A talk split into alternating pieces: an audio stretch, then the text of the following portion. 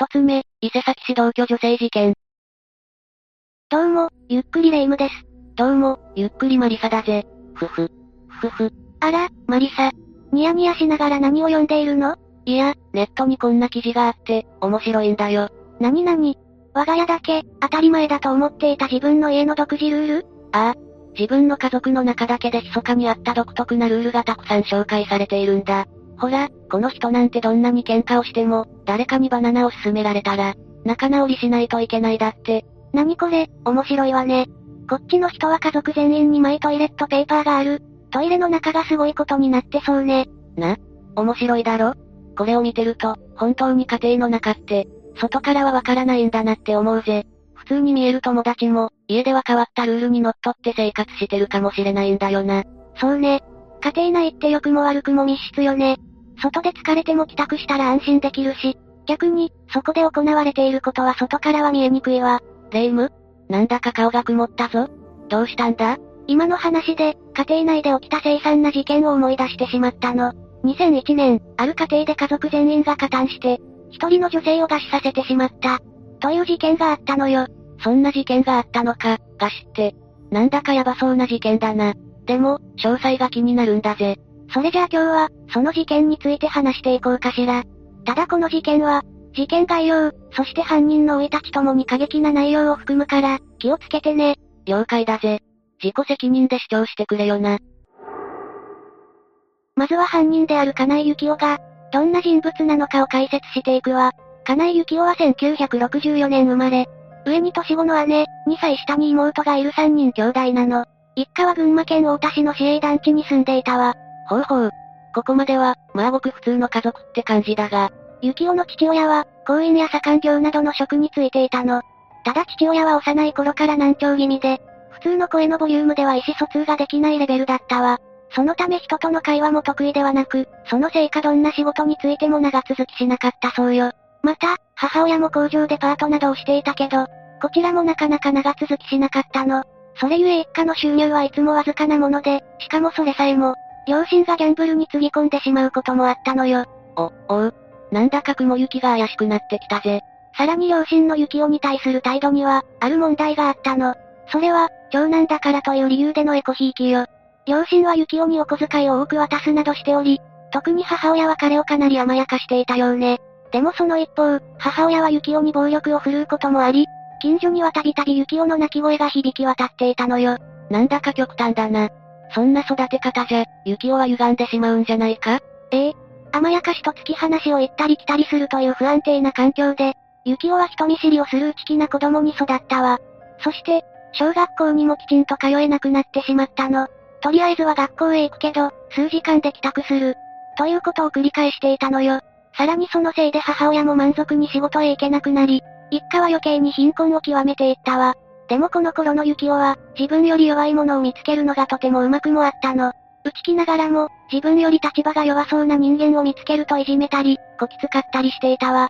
こうして幸男は、弱い者は徹底的に痛めつける、という思考を育てていったのよ。わあ、小学生にして、もう完全にヤバいじゃないか。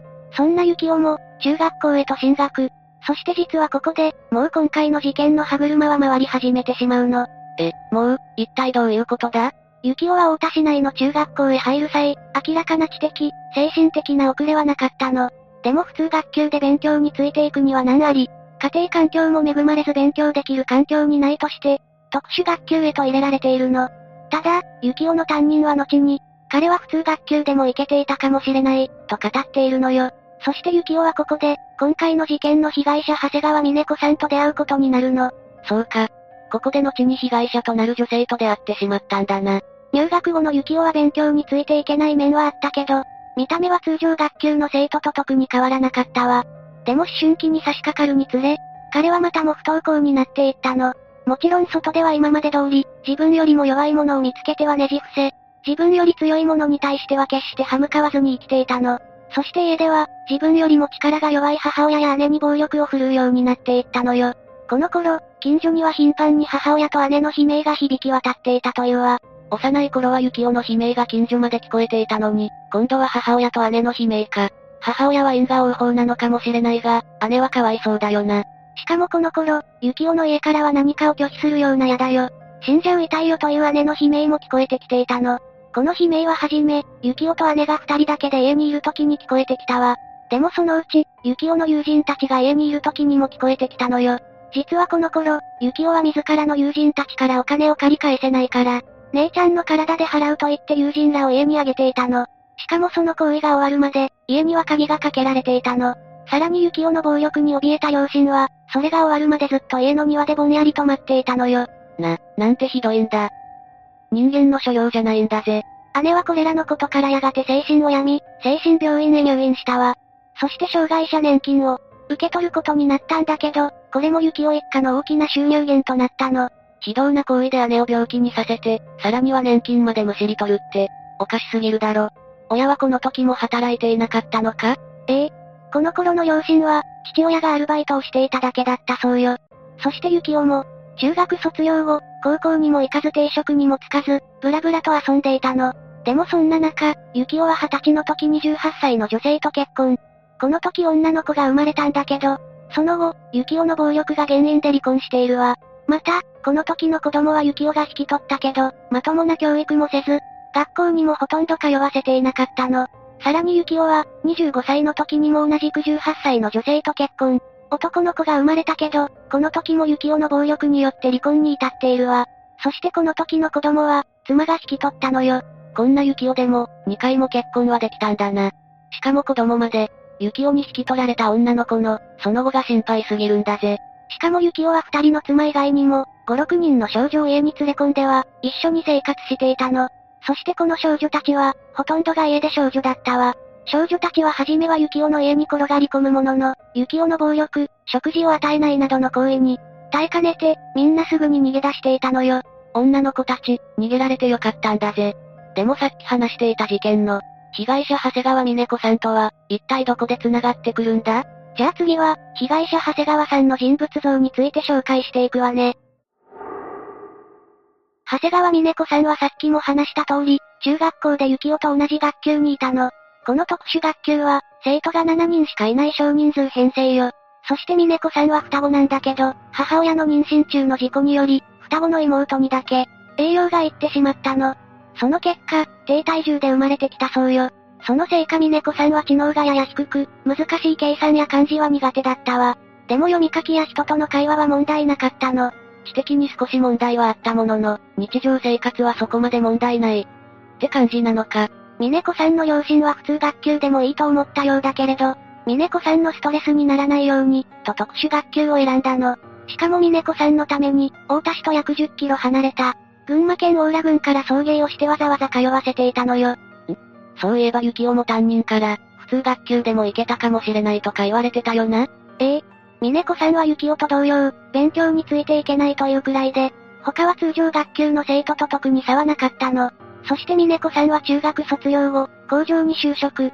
24歳の時に、お見合いで結婚し、女の子をも受けているわ。峰子さんの旦那さんは彼女に知的障害があることは気にせず、その素直なところを愛していたようね。そして峰子さんは出産後、家事や育児も真面目にやって幸せに暮らしていたの。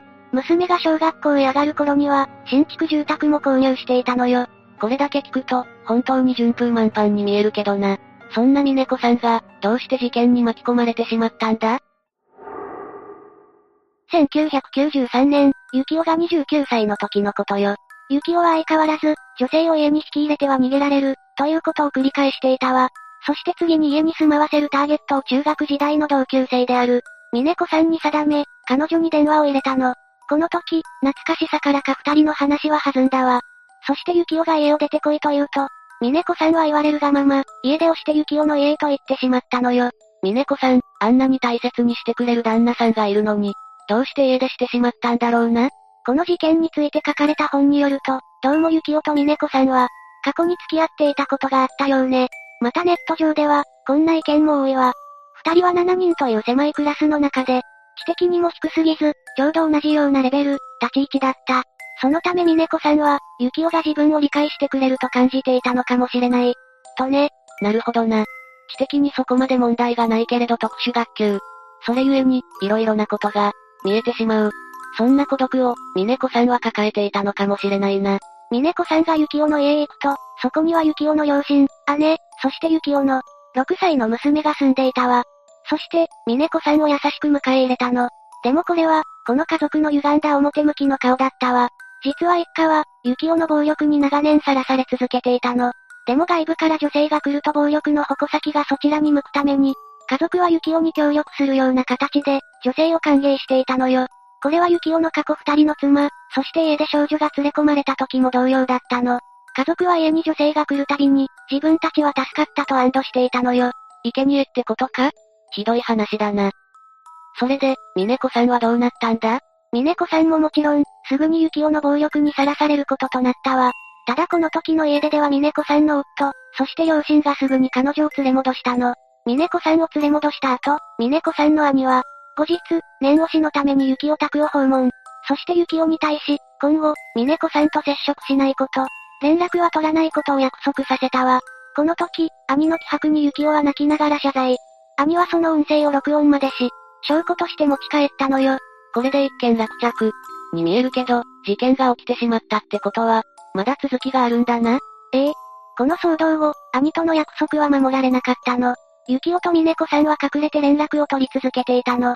でも最初の家出から5年後の1998年、峰子さんは幸男と電話をしすぎて、なんと電話代が一月に30万にもなってしまったのよ。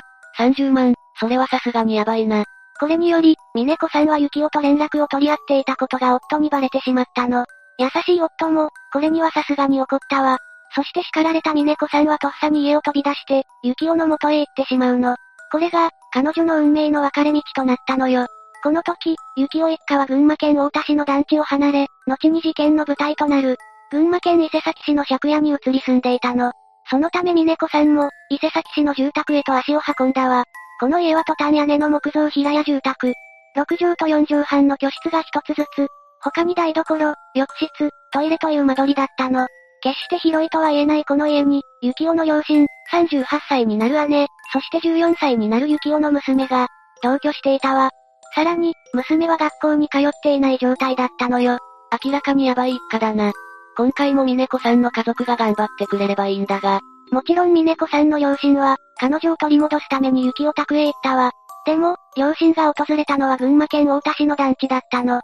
幸男一家はこの家での前年に伊勢崎市へ引っ越していたため、団地はもぬけの殻だったのよ。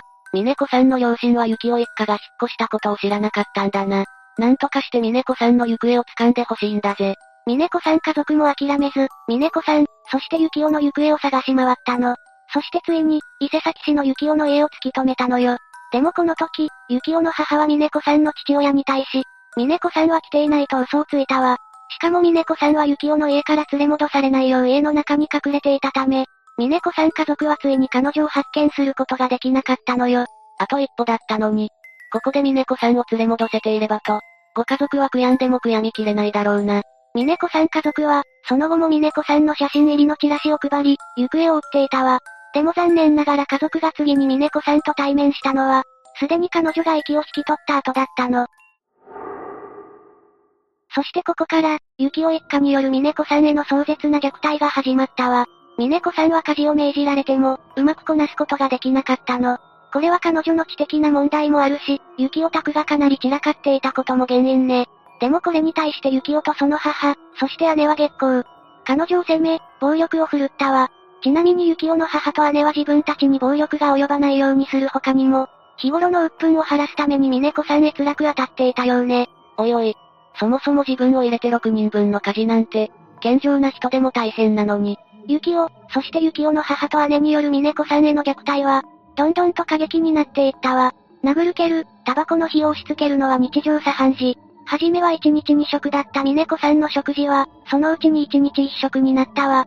そんな中、唯一幸男の父親だけは隠れて峰子さんに食事を与え、彼女を家に帰すべきだと提案もしていたの。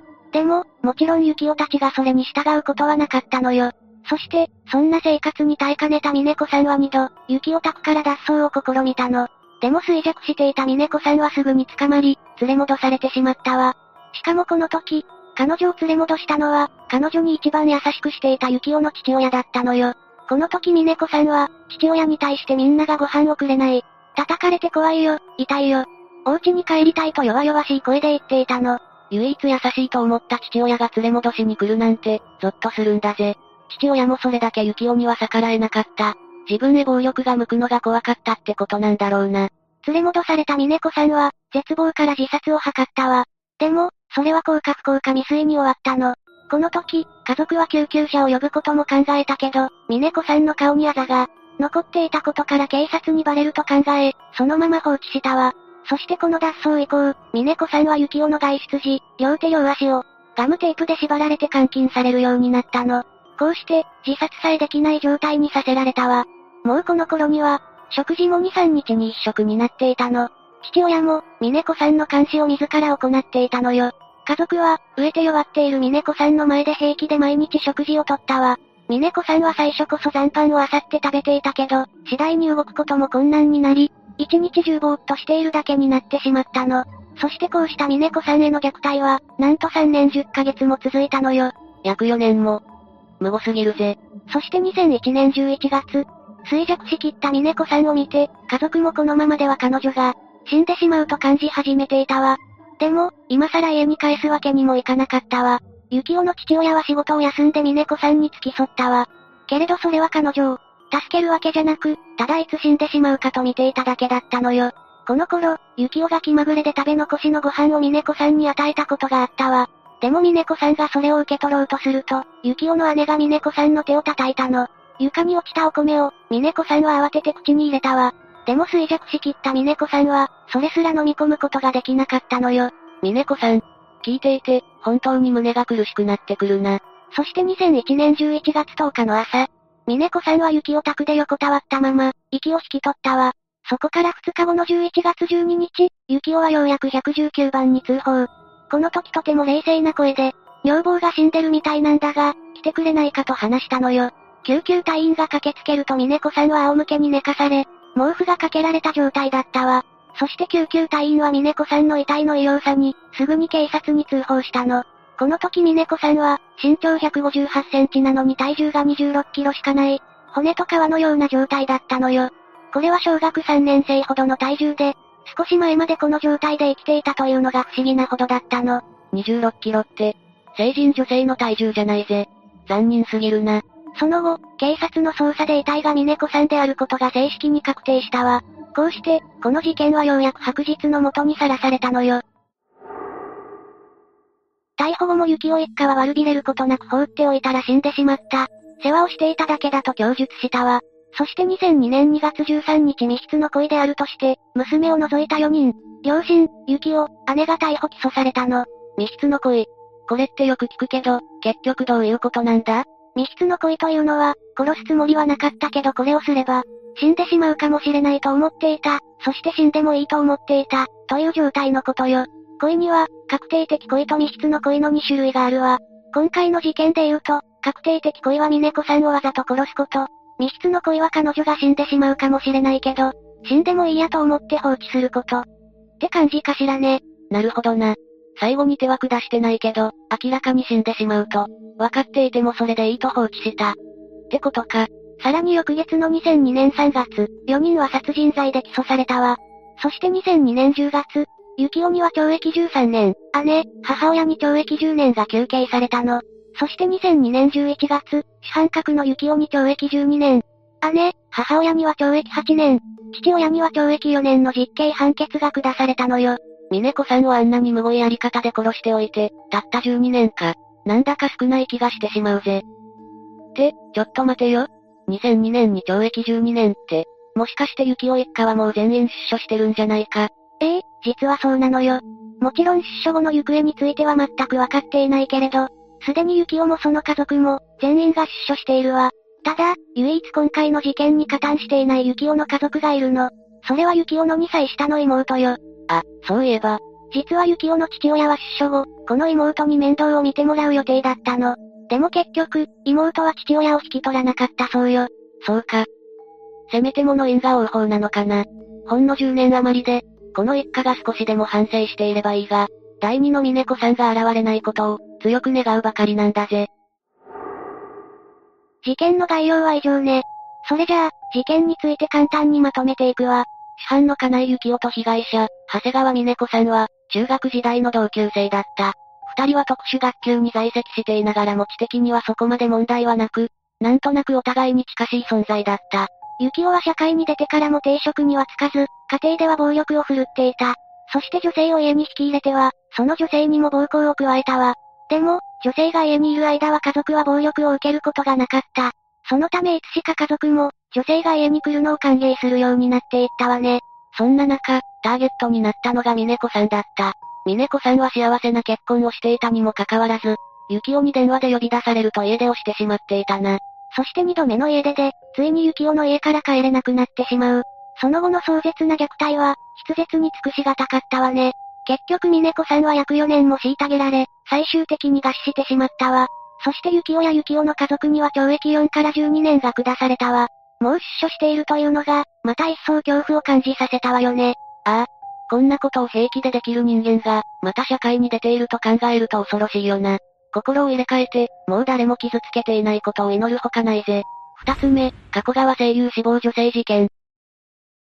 どうも、ゆっくりレイムです。どうも、ゆっくりマリサだぜ。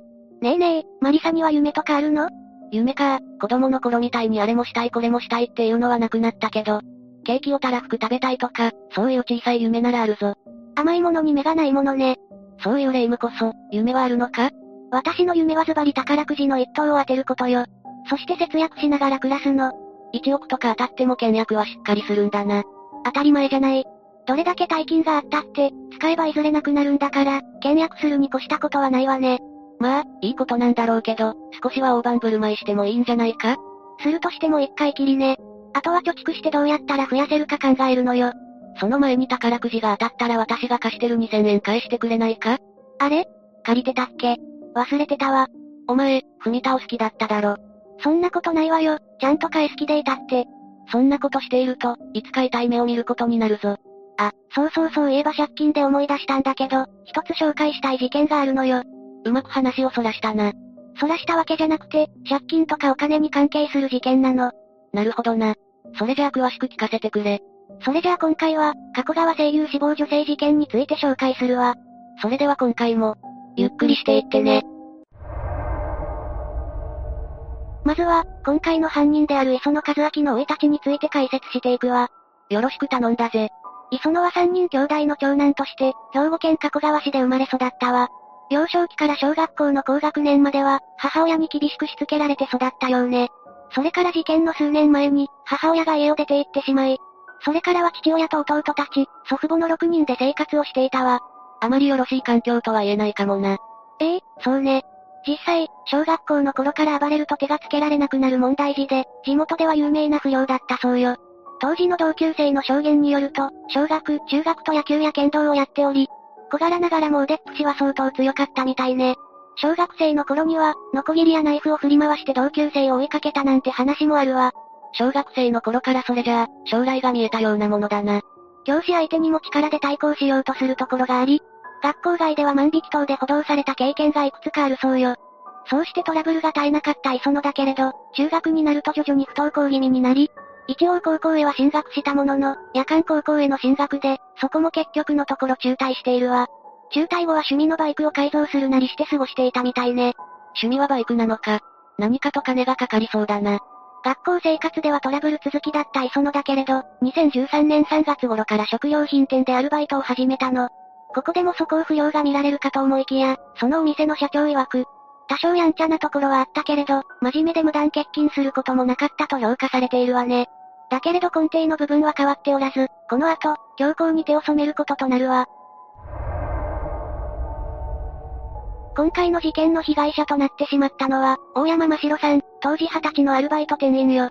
大山さんは牛丼屋でアルバイトをしながら、夢であるアニメの声優になるためにタレント養成所にも通っており、忙しい日々を送っていたわ。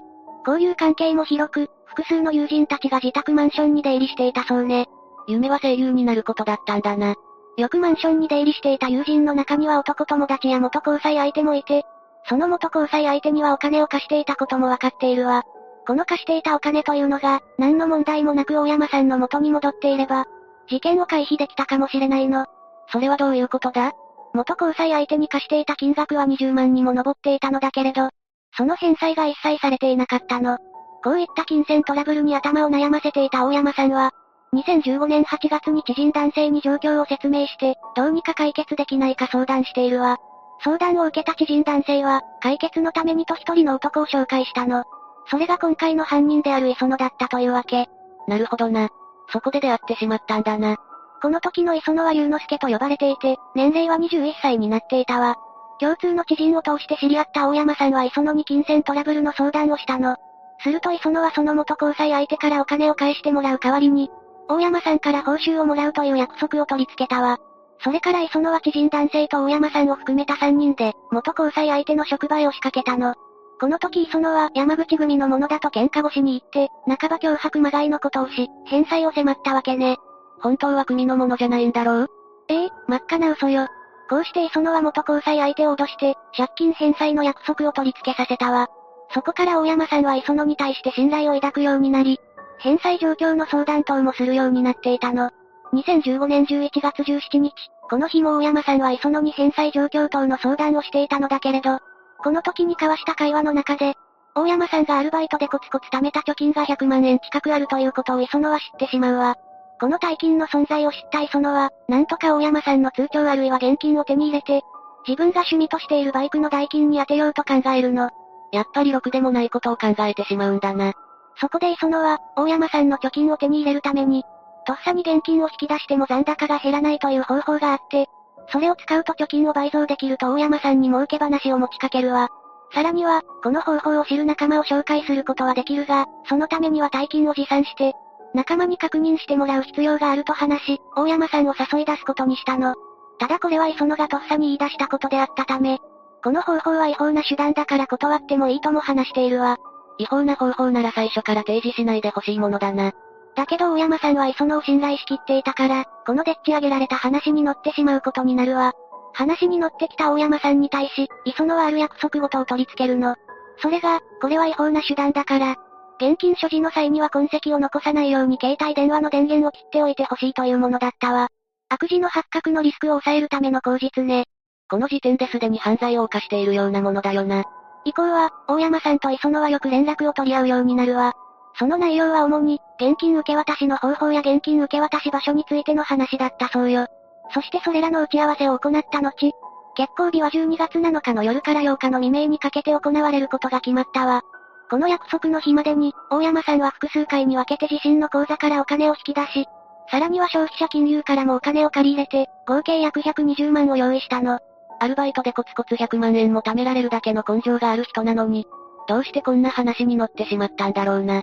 それは磯野を信用しきっていたからじゃないかしら。それから約束の日の前日である6日、大山さんは午前8時に普通にアルバイトに出勤しているわ。そのアルバイトが終わった後は友人と共に吹田市内の大型複合施設で遊び、夕方頃に、これから加古川に行くと言って友人と別れたの。大山さんの姿が確認されたのはこれが最後となっているわ。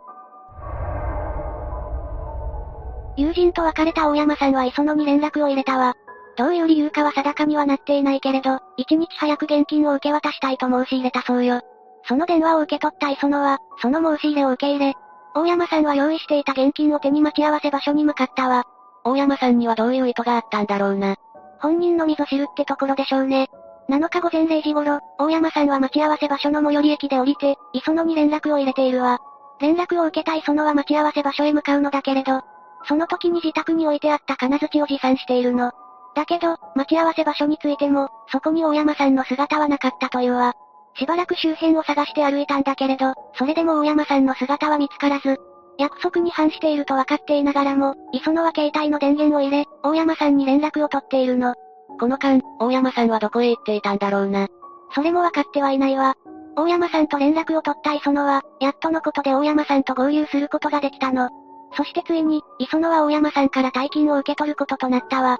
だけど磯野は、この嘘の儲け話はいずれ大山さんに不審がられるだろうと思ったのね。そうなれば、大山さんはいつか知人男性にこのことを相談するだろうとも思ったわ。そして当時磯野は、共通の知人男性を通して知り合った女性に交際を申し込んでいたの。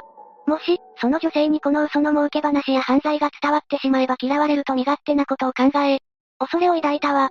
そういった女性がいるなら、こんな犯罪なんて最初からしなければよかったのにな。そんなことを考えながら、磯野は現金を倍にしてくれる仲間がいると言って、15分ほどかけて、大山さんを加古川市方面へと連れて行ったわ。そして、仲間が来るまで、目をつぶって待っていてくれとベンチに座らせて、隠し持っていた金槌を手に、犯行に及んだの。後の司法解剖で大山さんの遺体に防予装がなかったことから、これは磯野のことを信頼しきっていて、完全に無防備な状態であったことが考えられるわ。そんな状態の女性を手にかけてしまうだなんて。そんな大山さんに対して磯野は、凶器を約10回も力いっぱい振るったわ。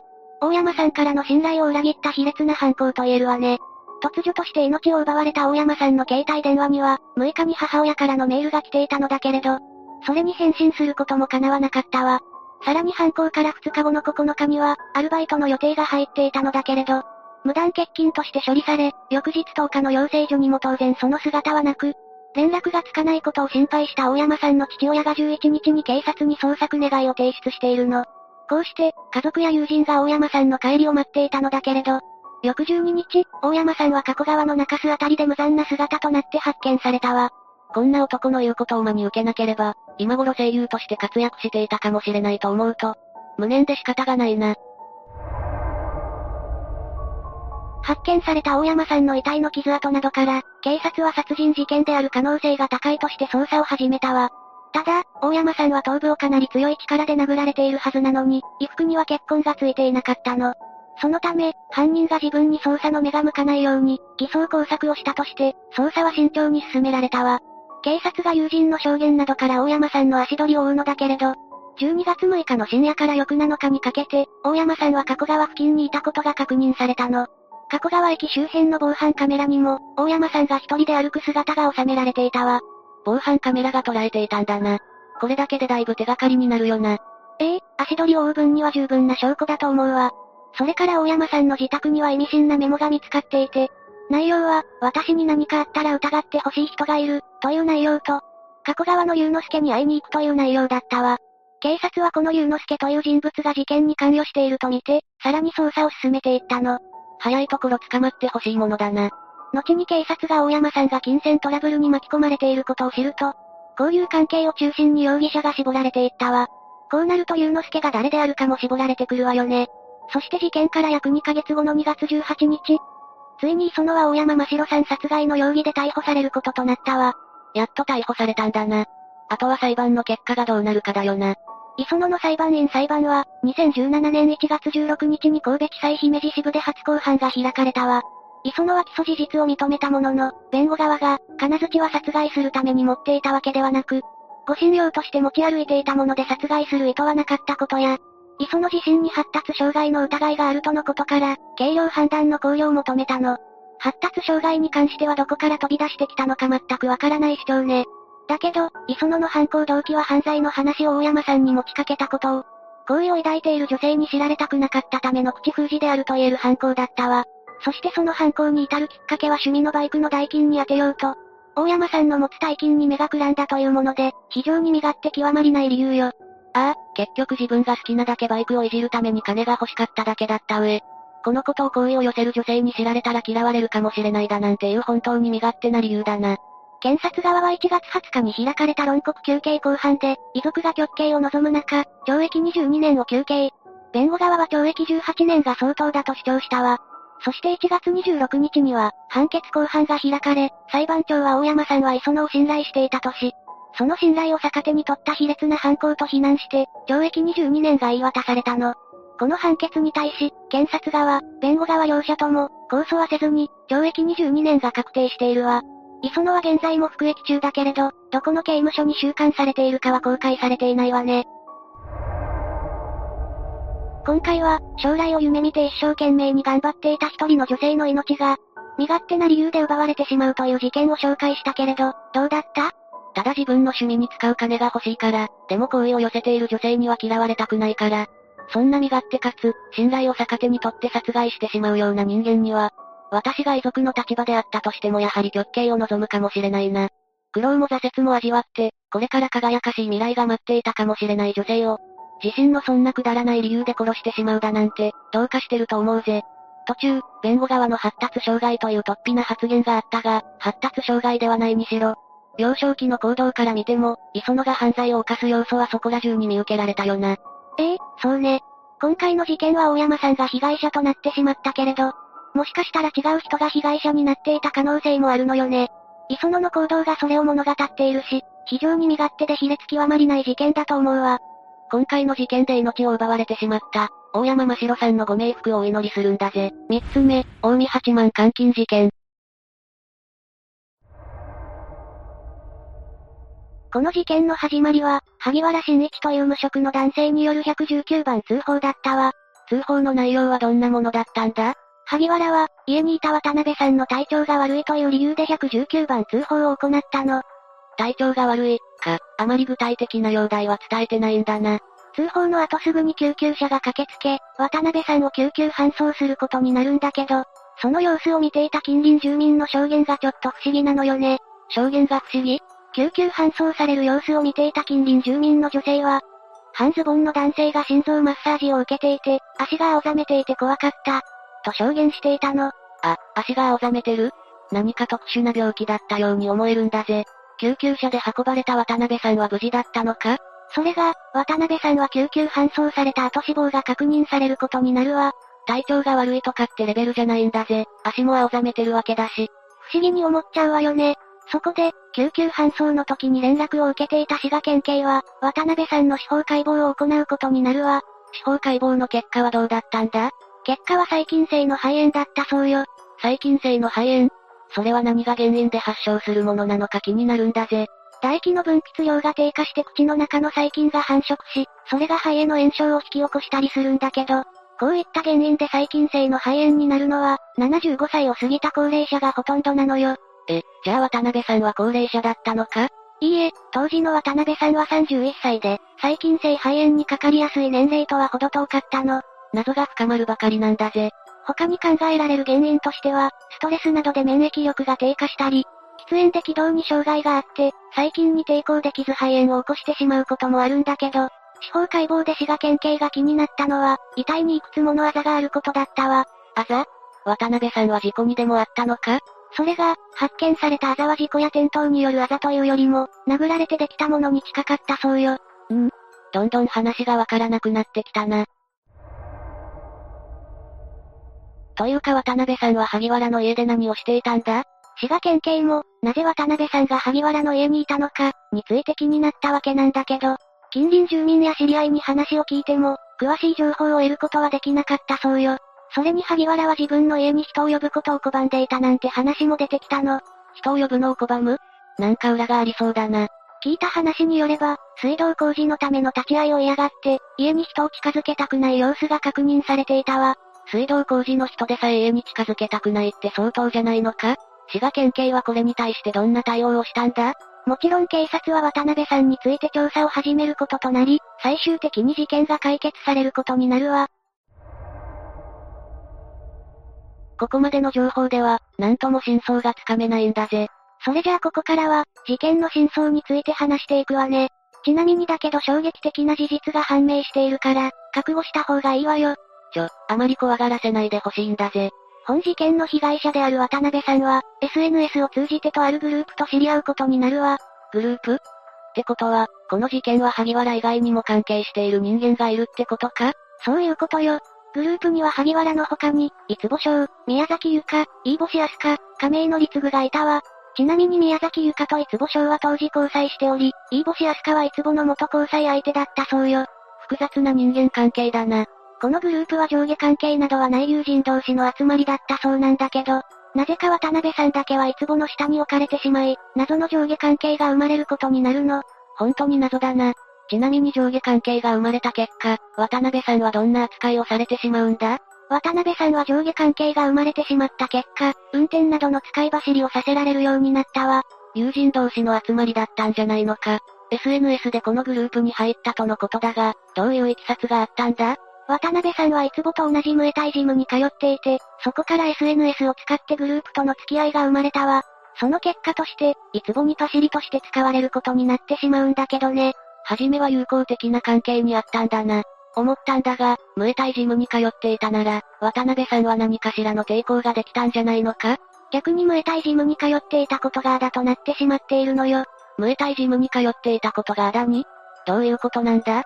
ジムに通っていた渡辺さんは打たれ強かったため、いつぼたちから凄まじい暴行を受けることになるの。ぐ、具体的にどんなものだったんだ？手を後ろに組まされた状態で、全身をひたすら殴られるというものよ。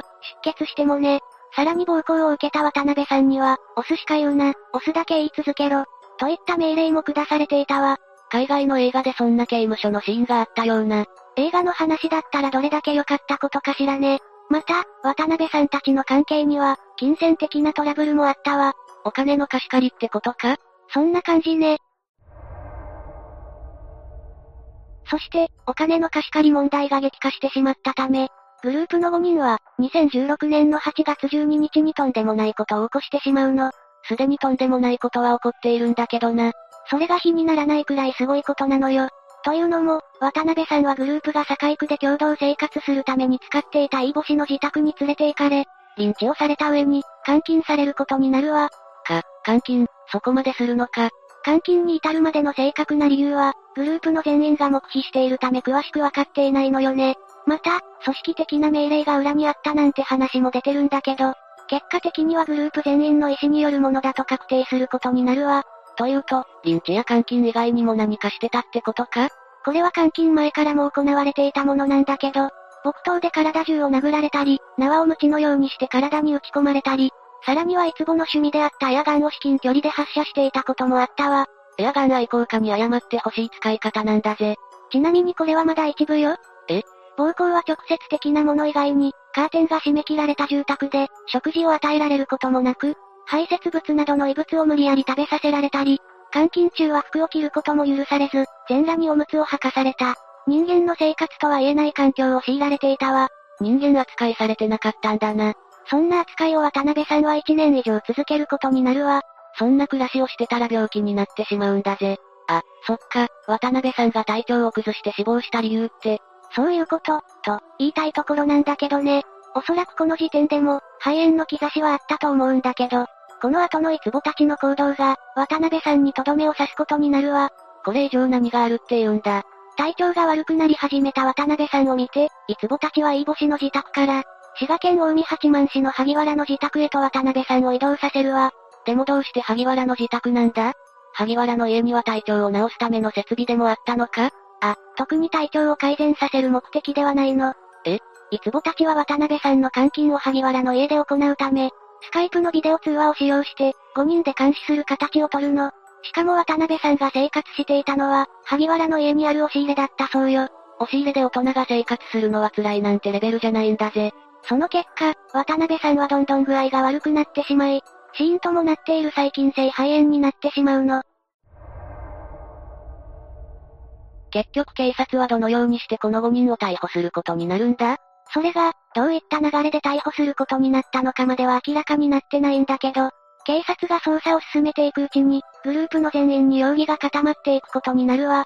その結果、警察は11月16日に、いつぼと宮崎、萩原の3人を、渡辺さんを路上で殴ったとして傷害容疑で逮捕することになるの。それと萩原を蹴ったということで、亀井が暴行容疑で逮捕されているわね。亀井の逮捕理由については置いておいて、他3人は傷害容疑だけで逮捕なのか？それにイーボシは逮捕されてないのか？当初渡辺さんを監禁していた場所はイーボシの家だったよな？あ、そうそう、イーボシについてなんだけどね。もう一つの事件に関係していて、渡辺さん以外にもう一人監禁しているのでは？という推測がされていたのよ。も、もう一人。警察では監禁されているもう一人について、もう手遅れかもしれない、という空気が流れていたんだけど、生存していることを願って、4人を逮捕した後、滋賀県警が監禁されているであろう人物を救出するため、飯星の自宅へと足を運ぶことになるわ。それで実際に監禁されていたのか？ええしかも救出された男性は、渡辺さんと同じような環境に置かれていたため、会話はできるものの、自分で歩けないほど衰弱していたわ。その男性も渡辺さんと同じで SNS を通じて出会った人なのか？この男性はレゲエ音楽が趣味で、動画サイトを通じていつぼと知り合ったらしいわ。そしていつぼと知り合った3年後に住んでいた新潟県から堺市へと移ることになるの。なんかすごい関係性だな。はじめはいつぼ、宮崎、飯星と3人で同居していたらしいんだけど、この男性が堺市に来たことで、飯星と生活するようになったそうよ。ただ、監禁を行う理由がいまいちわからないんだぜ。それについては黙秘されているため、監禁された経緯については不明なのよ。でも渡辺さんと同じで上下関係が日常的にあったようで、監禁される理由も同じような理由だったと考えられているわね。ちなみにこの男性は生涯年金を受給していたんだけど、いつぼをはじめとするグループに年金を取り上げられていたわ。それって生涯年金のために監禁していたんじゃないのか。もちろんそういう風にも考えられているわ。また、金銭的な問題が絡んで監禁していくという流れから、次の標的は萩原になっていた可能性があるとも言われているの。仲間じゃないのか。それが不安定な友人関係のせいで、自分が次の標的になるのを恐れていた。言うことを聞いておけば生活できると思った。という供述がいつぼ以外の4人から出ていて、仲間という意識で動いていたのではなく、恐怖によって動かされてたことが分かったのよ。次の標的になりたくないという意識から、標的にされている人物に暴行を加えていたのか。まあいつぼ以外の4人は全員無職だったからね。全員が生活保護を受けてなんとか生活をしていたんだけど、裕福な暮らしができなくなってしまったために、お金目的で渡辺さんやもう一人の男性を監禁したと言われているわね。働けない理由があって生活保護を受けるのは特になんとも思わないんだが、こういう風に利用されてしまうと悲しい気持ちになってしまうんだぜ。また、捜査を続けていく中で、渡辺さんが所属していたムエタイ事務の経営者も逮捕されることになるわ。ええその人も監禁に関与していたのか？どちらかというと、いつぼと一緒に渡辺さんに排泄物を飲ませていたのが逮捕の原因ね。いつぼたちが逮捕された後、2019年の3月22日に初公判が行われたわ。いつぼは監禁の事実や殺意はないとして、無罪を主張するの。え無罪を主張ってさすがに無理があるだろ。しかも、他の4人が暴行を加えたことが渡辺さんたちが衰弱した原因だと説明しているの。そんな主張まかり通るわけがないと思うんだぜ。その通りね。そんな主張は通ることなく、裁判長は検察の求刑通りに懲役30年の判決を言い渡しているわ。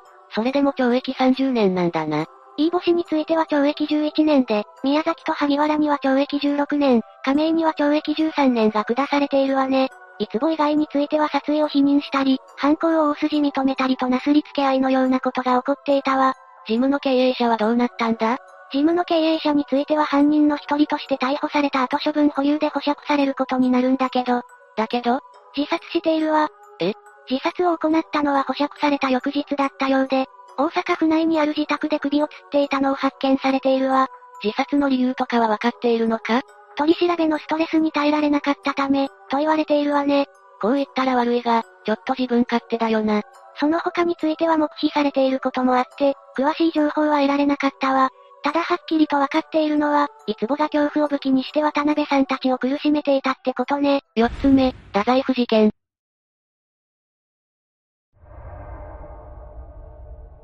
まずは事件の概要について説明するわ。お願いするぜ。太宰府事件は、2019年10月20日の早朝、福岡県の太宰府市にあるインターネットカフェの駐車場で、車の中から女性の遺体が見つかった事件よ。そして調べたところ、その遺体は佐賀県の木山町の主婦、高畑るみさんということが分かったの。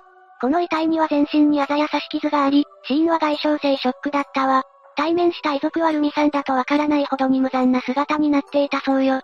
そんなにひどい状態だったのか、想像するだけで辛いぜ。その後、傷害致死や死体遺棄の罪で山本美幸、岸翼、田中正樹の3人を逮捕しているわ。被害者のルミさんとはどんな関係だったんだ？ルミさんは、山本と岸と一緒に同居生活をしていたの。んでもさっきルミさんのことを主婦って言ってたよなそうよ、ルミさんには旦那さんと二人の子供がいて、家庭があったわ。でも奇妙なことに山本と岸と同居していたのよ。意味がわからないぜ。どうやらルミさんは山本との間に金銭トラブルがあったようなの。正確に言えば、ルミさんの兄と山本の間の金銭トラブルなんだけどね。や、ややこしいな。ルミさんの兄と山本は中学時代の知り合いで、山本はルミさんの兄から金銭を巻き上げていたそうよ。そして兄は失踪してしまったらしいわ。そんな中、2008年頃に山本はルミさん夫婦と知り合い、兄の借金を立て替えるように要求し始めたの。そんなの無視すればよかったじゃないか。金銭の貸し借りをしていた兄が悪いと思うぜ。そうかもしれないけど、ルミさんが断れない状況を山本に作られてしまっていたのよ。どういうことだ？逮捕された田中正樹は元暴力団組員で、山本は田中を使ってルミさんを脅していたの。しかも元暴力団員ではなく現役であるかのように偽ってね。最低だな。さらに山本は2019年2月頃からルミさんをホストクラブに頻繁に連れ出すようになり、ルミさんの料金を山本が立て替えることでルミさんの借金をわざと増やすように仕向けたの。そしてその金銭も要求したわ。もちろん元暴力団である田中を利用してね。勝手に無理やりホストに連れて行って、立て替えたから借金が増えるって悪徳すぎるだろ。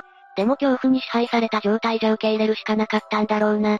それだけじゃないわ。山本はルミさんに家族や親戚に電話をかけさせ、金銭を集めさせていったの。金銭を巻き上げられる側だったルミさんが、逆に金銭を巻き上げてしまうという状態になっていたの。どうしてそうなってしまったんだその時の様子をルミさんの母親は不審に思っていて、ルミが電話をしてきた時に、後ろで何か聞こえるんですよね。誰かがいるみたいな。誰かに言われている、そんな感じがした、と言っていたわ。電話している時にも山本たちがいたってことか。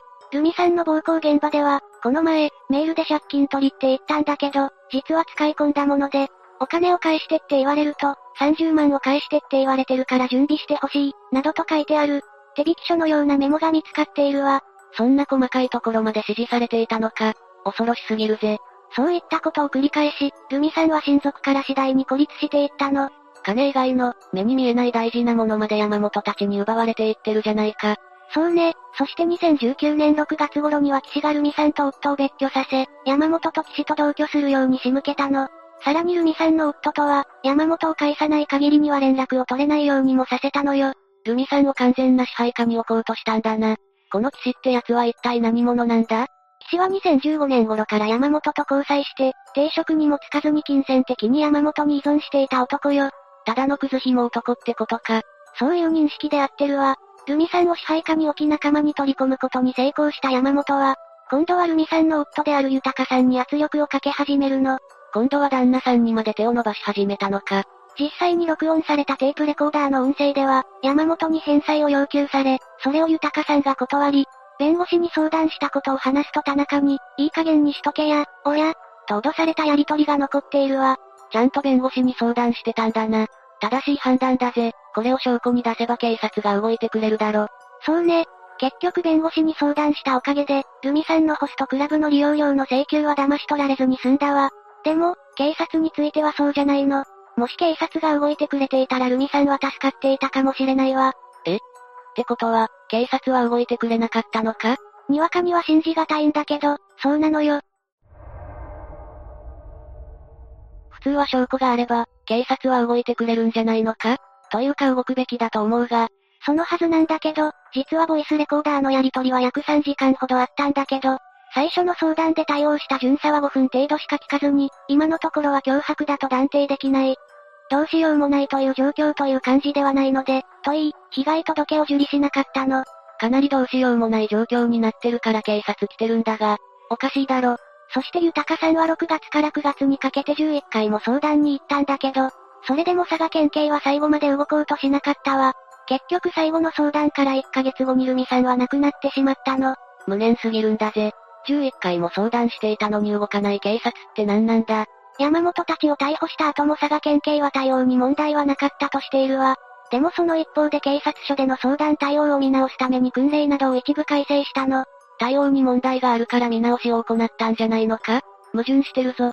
本当よね、この事件で明らかになった佐賀県警の対応には、さすがに非難が殺到してたみたいだから、そういった形で対応したのかもしれないけど、重要な部分は認めず責任は負わずに対応したってことだな。マリサと同じように受け止める人は少なからずいるでしょうね。不思議に思ったんだが、山本はどうして元暴力団員と関係があったり、金を貸したりなどが平気でできたんだ？それには山本美幸の生い立ちが関係あると言えるわね。そうなのか、詳しく教えてほしいんだぜ。わかったわ。中学時代の同級生によると、山本美幸の父親はヤクザ絡みの仕事をしているため、関わらない方がいいと噂されていて、山本本人もよく、ヤクザ、という言葉を多用していたらしいわ。中学の頃からだいぶ癖が強かったんだな。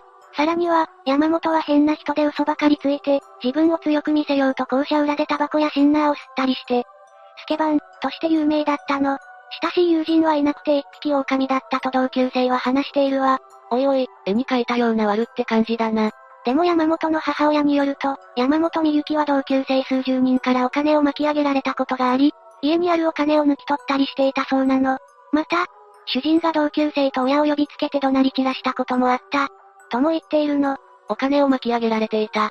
自分も金を巻き上げられて嫌な思いをしたのに巻き上げる側になったのか。悪い意味で強く印象に残った出来事だったのかもしれないわね。それはそうだろうな。中学卒業後は美容系の学校へと進学し、一人暮らしを始めたみたいだけど、すぐにこの美容系学校は退学したそうよ。そして実家にもほとんど帰らなくなり、家族とあまり関わらずに一人で生活するようになったの。家族とは疎遠だったんだな。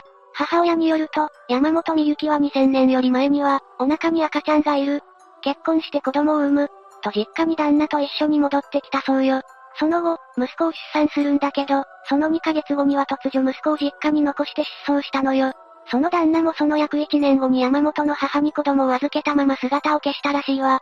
ちなみにこの時の旦那は、2021年2月の、九州産児遺体事件を起こした田中良二だと言われてるの。マジか、それはびっくりだぜ。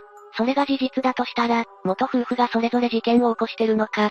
山本は20代の頃から貸金業をしていて、すでにルミさんに行っていたような手口を始めていたの。債権者から搾取した金でおごり、ホストにはまらせ、後日の未代を請求するというものね。知らずに架空の借金を背負った人たちに暴力団員を演じる仲間と追い込み、金を奪い取ることもしていたわ。ルミさんにやっていたことそのままだな。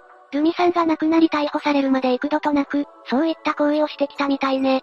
元旦那の田中によると、ヤクザでもやらないようなカッターナイフで爪を剥いだり、車のシガーライターを顔に当てたりといった残虐な行為を繰り返していたらしいわ。公になっていないだけで、ルミさんの他にも被害を受けた人たちは多くいるんだな。報われないぜ。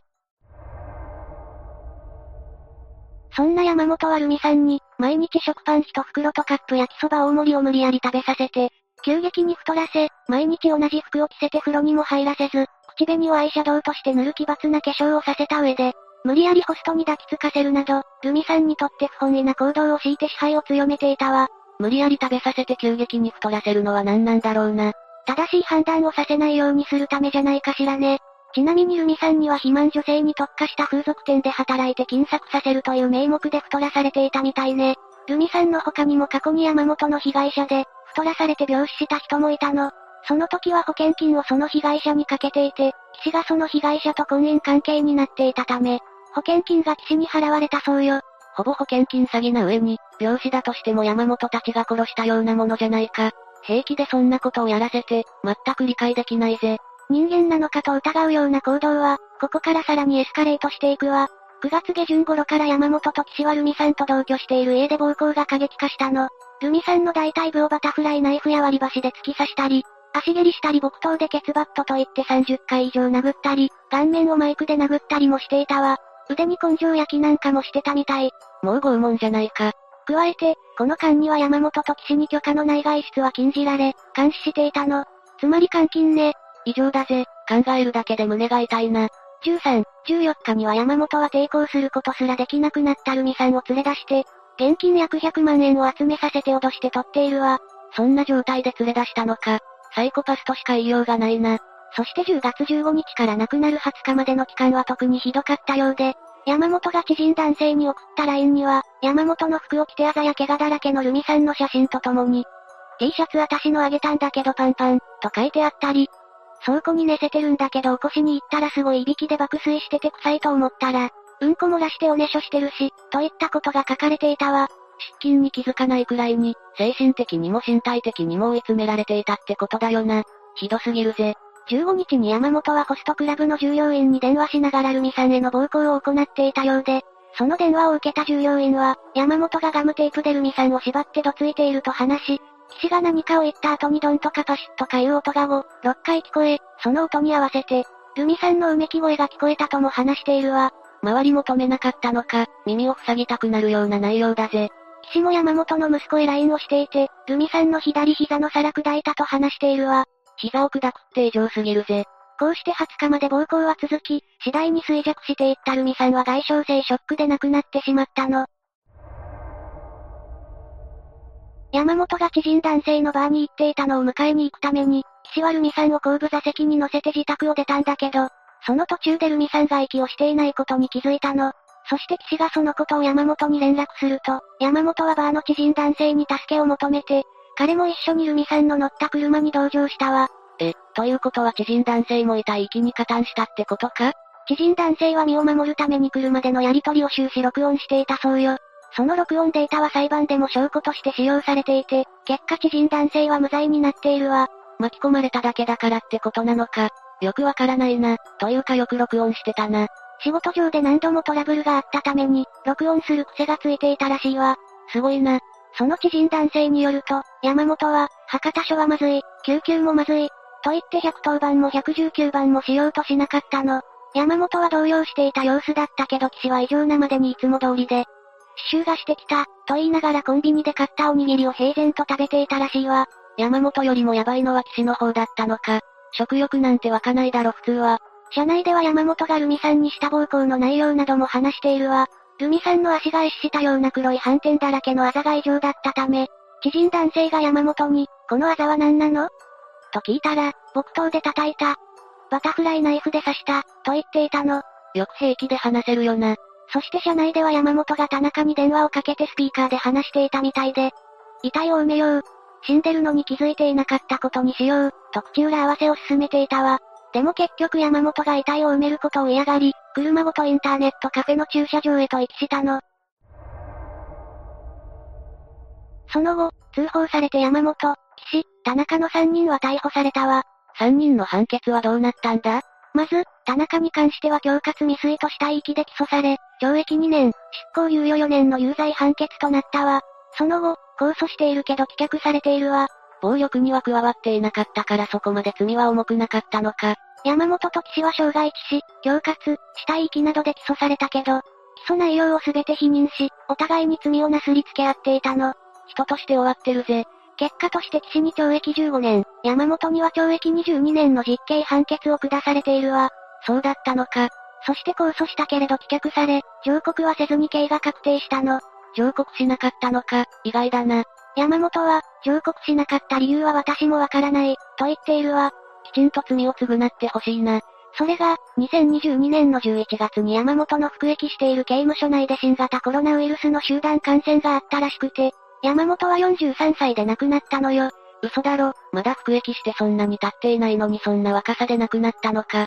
最後まで罪を償って欲しかったんだぜ。そうね、ルミさんの遺族は何とも言えない心情でしょうね。5つ目、福岡女性転落殺人。事件を解説していく前に、自殺の名所としても知られている、美濃大橋について話していくわね。美濃大橋は東西に長く連なる美濃連山の西端近くの位置にあって、標高約500メートルの位置にあるわ。自殺の名所と言われるくらいだから、橋から地面までかなりの距離があるのか？路面下から谷底までは60メートルくらいあるわね。ろ、60メートルってかなりの高さじゃないか。ビルで例えるなら20階から21階ってところね。あ、でも橋の下が川とかならワンチャン助かるんじゃないのか？60メートルの高さだと、いくら着地点が水でも死亡する可能性があるわ。コンクリのように加藤なる。ってやつか。仮にその高さで生き残っていたとしても、事件の被害者が亡くなった理由は後で判明するわ。ちなみに美濃大橋は自殺の名所と言われているものの、橋から見える景色はとても綺麗なもので、写真家などが撮影に来ることもある場所なの。そもそも自殺のために作られているわけじゃないからな。ただ、周辺道路が完成していないことも関係していて、車や人の通りがかなり少ない場所でもあるわ。だからこそ自殺したい人がこの場所を訪れるんだな。それじゃあ早速本題に入っていくんだけど、事件は橋の下で遺体が発見されるところから始まるわ。最初に発見した人は恐怖だったろうな。遺体の身元は池田まりさん。当時25歳だったわ。事件現場の状態としては、指紋を調べた結果、池田さんは橋の柵の外側に立っていたそうよ。え、それってまさに自殺しようとしていたんじゃないのか？それが、橋からどうやって転落したのかを立証できなくて、自殺と断定することができなかったのよ。でも自殺の名所なんて言われている場所で発見されているわけだから、警察は自殺と見て捜査を進めたんじゃないのか？場所が場所なのもあって、確かに警察は自殺の可能性があると見ていたんだけど、検視の結果、池田さんの遺体から睡眠薬の成分が検出されることになるの。睡眠薬を飲んでいたのか。それだと転落した後に、助かっていたとしても死亡する可能性があるな。でも睡眠薬が検出されたからといって自殺じゃないって証拠にはならないよな。普段から服用しているかもしれないわけだし。それが池田さんが普段から服用しているものではなかったの。ってことは誰かが池田さんに睡眠薬を飲ませた可能性があるってことか？そう。そのため警察は、池田さんが事件に巻き込まれたのでは？ということで、他殺の線で捜査を進めることになるわ。次に容疑をかけられた人物なんだけど、浮上したのは作田夏樹。当時29歳で無職の女性だったわ。無職ってことは、池田さんと金銭的なトラブルがあったんじゃないのか？無職ってだけで、そこまでの断定はかなり難しいわね。でも、警察は作田と池田さんの間で何かトラブルがあったとして、捜査を進めることになるわ。ちなみに作田は、かなり早い段階で容疑者としてマークされていたわ。ええ作田にそれだけ疑わしいところがあったのか？行動パターンとかを見ていくと大体容疑者らしい人物は分かってくるんだけど、それでも作田が犯人であるという決定的な証拠が得られなかったのよ。そのため作田には合計6回の事情聴取が行われているわ。6回も事情聴取して決定的な証拠にたどり着けないなら、作田は犯人ではなかったんじゃないのか？ちなみに作田は事情聴取でどんな供述をしているんだ？作田は覚えていない。と事件への関与を否定する供述をしていたわ。覚えていない。ってセリフがちょっと気になってしまうが、池田さんがたまたま違う睡眠薬を服用していて、不注意で転落した可能性も考えられるんだぜ。そう考えてしまうのもわかるんだけど、専門家の証言によれば、当時の池田さんは自力で立てないほど混濁していた状態だったらしく、池田さん一人で橋にある柵を乗り越えるのは不可能だったのよ。要するに誰かが池田さんを落とさない限り、橋から転落して死亡することはなかったんだな。というか池田さんと容疑がかけられている作田はどんな接点があったんだ？池田さんと作田は同居していた仲だったわ。え？じゃあもともとは仲のいい関係だったってことじゃないのか？そうよ。同じ飲食店で働いていた同僚ってやつね。二人は事件が発生する3年前から飲食店で働いていて、意気投合して友達同士になり、同居するまでに至ったそうよ。どうしてそこまで仲良しだったのに、作田が池田さんを殺害したのか不思議に思ってしまうんだぜ。やっぱり警察の勘違いだったんじゃないのか？それについては次に話す出来事が関係してくるわ。池田さんと作田が同居し始めてからのことなんだけど、作田はお店の客として来店していた A さんという男性と付き合うことになるわ。そういう縁があるのはいいことだよな。そして A さんは池田さんと作田と一緒に同居することになるの。うん、それはなんとも不思議な状況なんだが。それからしばらくして、理由は不明ではあるんだけど、池田さんは一緒に暮らしていた家を出ることになるわ。まあカップルと一緒に同居って普通に気を使うしな。作田としては良かったんじゃないのか？そうね。でも池田さんが家を出ていくタイミングで、A さんは作田に別れ話を切り出しているの。え、それってもしかして、A さんと池田さんがそういう関係だったってことか？実際 A さんが池田さんと関係があったかはわからないんだけど、そのことに逆上した作田は A さんに大量の睡眠薬を飲ませて、紐を使って A さんを考察しようとしたの。え、それじゃあ A さんは？幸い作田による A さんの殺人は未遂で済んでいるわ。よかったんだぜ。この殺人未遂は警察が捜査していく上で発覚したもので、それによって、作田が犯人であるという確証がさらに強まっていくことになるわ。まあ A さんにも睡眠薬を飲ませているわけだしな。警察の見立てとしては、池田さんに A さんを取られたと勘違いした作田は、睡眠薬を飲ませ意識を朦朧とさせた後に、福岡県八女市の美濃大橋から転落させたと考えたわ。まるで火曜サスペンス劇場みたいな話なんだぜ。と言ってもあくまで警察の推測であって事実なのかは不明なんだけどね。結局は犯人が全てを話さなければ、真相はわからずじまいだもんな。作田は事件の後に、偽装行為として記憶喪失のふりをしていたって話もあったわ。もしかして事情聴取で言っていた。覚えていない。ってそういうことだったのか？そういうことよ。それ以外にも記憶がなくなった。としていて、警察の調べに対して黙秘を続けていたわ。また、事件の後にすぐ110番や119番通報していない理由についても、記憶がない。の一点張りで乗り切っていたそうよ。え、それ乗り切れてるのか？普通に無理があると思うんだが。池田さんに睡眠薬を飲ませる際も用意周到で、SNS で架空の男性のアカウントを作って、池田さんに睡眠薬を飲むように迫っている演出もしているわ。偽のアカウントまで作って、徹底的に準備してたんだな。ちょっと怖いんだぜ。こういうこともあって、作田の関与否定には無理があると判断されているわ。そりゃあそうだろうな。無理やり感がすごすぎて、逆に怪しいとも思ってしまうんだぜ。しかも偽装工作だけじゃなく、自分のことを、乖離性同一性障害だと主張したりもしていたわ。乖離性？なんだって？簡単に言えば、二重人格や多重人格ってことね。強いストレスとかが原因になって、本来の人格を守るために発生したりするものよ。それって病院とかで診断を受けて作田は主張しているのか？それについては不明なんだけど、自分で言い回っていたそうよ。おう。それでいけると思った作田もある意味すごいんだぜ。裁判の時に名前を聞かれた時は、乖離性同一性障害の交代人格の雪乃です。戸籍上は作田夏樹です。と話していたそうよ。自分で乖離性同一性障害とか言うんだな。まあ本当の多重人格者がどんな風に自分のことを話すのかわからないから、これが間違った言い方とも言えないんだけど、それでも急に多重人格を主張する作田に対して、疑問の目が向けられるのは当然のことなのよね。タイミングが良すぎるって考え方もできてしまうよな。それじゃあここからは作田に対して行われた裁判について話していくわね。お願いするぜ。初公判では、さっき話していた通り作田は、事件への関与をいろんな方法で否定していたわ。多重人格とか記憶喪失とかっていうやつだな。そして作田は池田さんが自分で橋の柵を乗り越えて、地面に転落したと無罪を主張したわ。っていうか一緒にその場にいたんだな。その時点で無罪はほぼ難しいと思うんだぜ。まあ言ってることはめちゃくちゃよね。ただ2回目の後半では、今まで話していた供述が全てひっくり返ることになるわ。お、それじゃあ作田は容疑を認めるのか？ひっくり返るっていうのはそういう意味ではなくて、池田さんが柵の外側にいて、作田が池田さんを助けようと手を掴んでいたものの、支えきれなくなってしまい橋の下へと転落してしまった。と証言して、初公判と同じように事件への関与を否定し続けたのよ。何が何でも無罪を主張したいんだな。A さんに睡眠薬を飲ませて考察しようとしたことも考えると無罪は考えにくいんだぜ。それに作田自身は、乖離性同一性障害があると言っているわけだが、専門家による精神鑑定とかは行われたのか？もちろん行われたわ。行われた精神鑑定によれば、作田被告は無罪願望で、わざと事故に有利な空想を作っている、と証言していて、専門家の目から見ても自己中心的な解釈で、責任能力が十分にあると判断されているわね。専門家がそう言うんだからそうなんだろうな。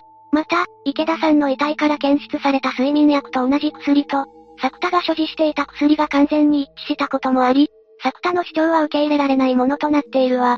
でも記憶がない。と主張し続けられていたら、いくら証拠があっても判決を下すのは難しいんじゃないのか？それについて検察は強固な殺意に基づく無慈悲かつ、冷酷な犯行、と指摘しているの。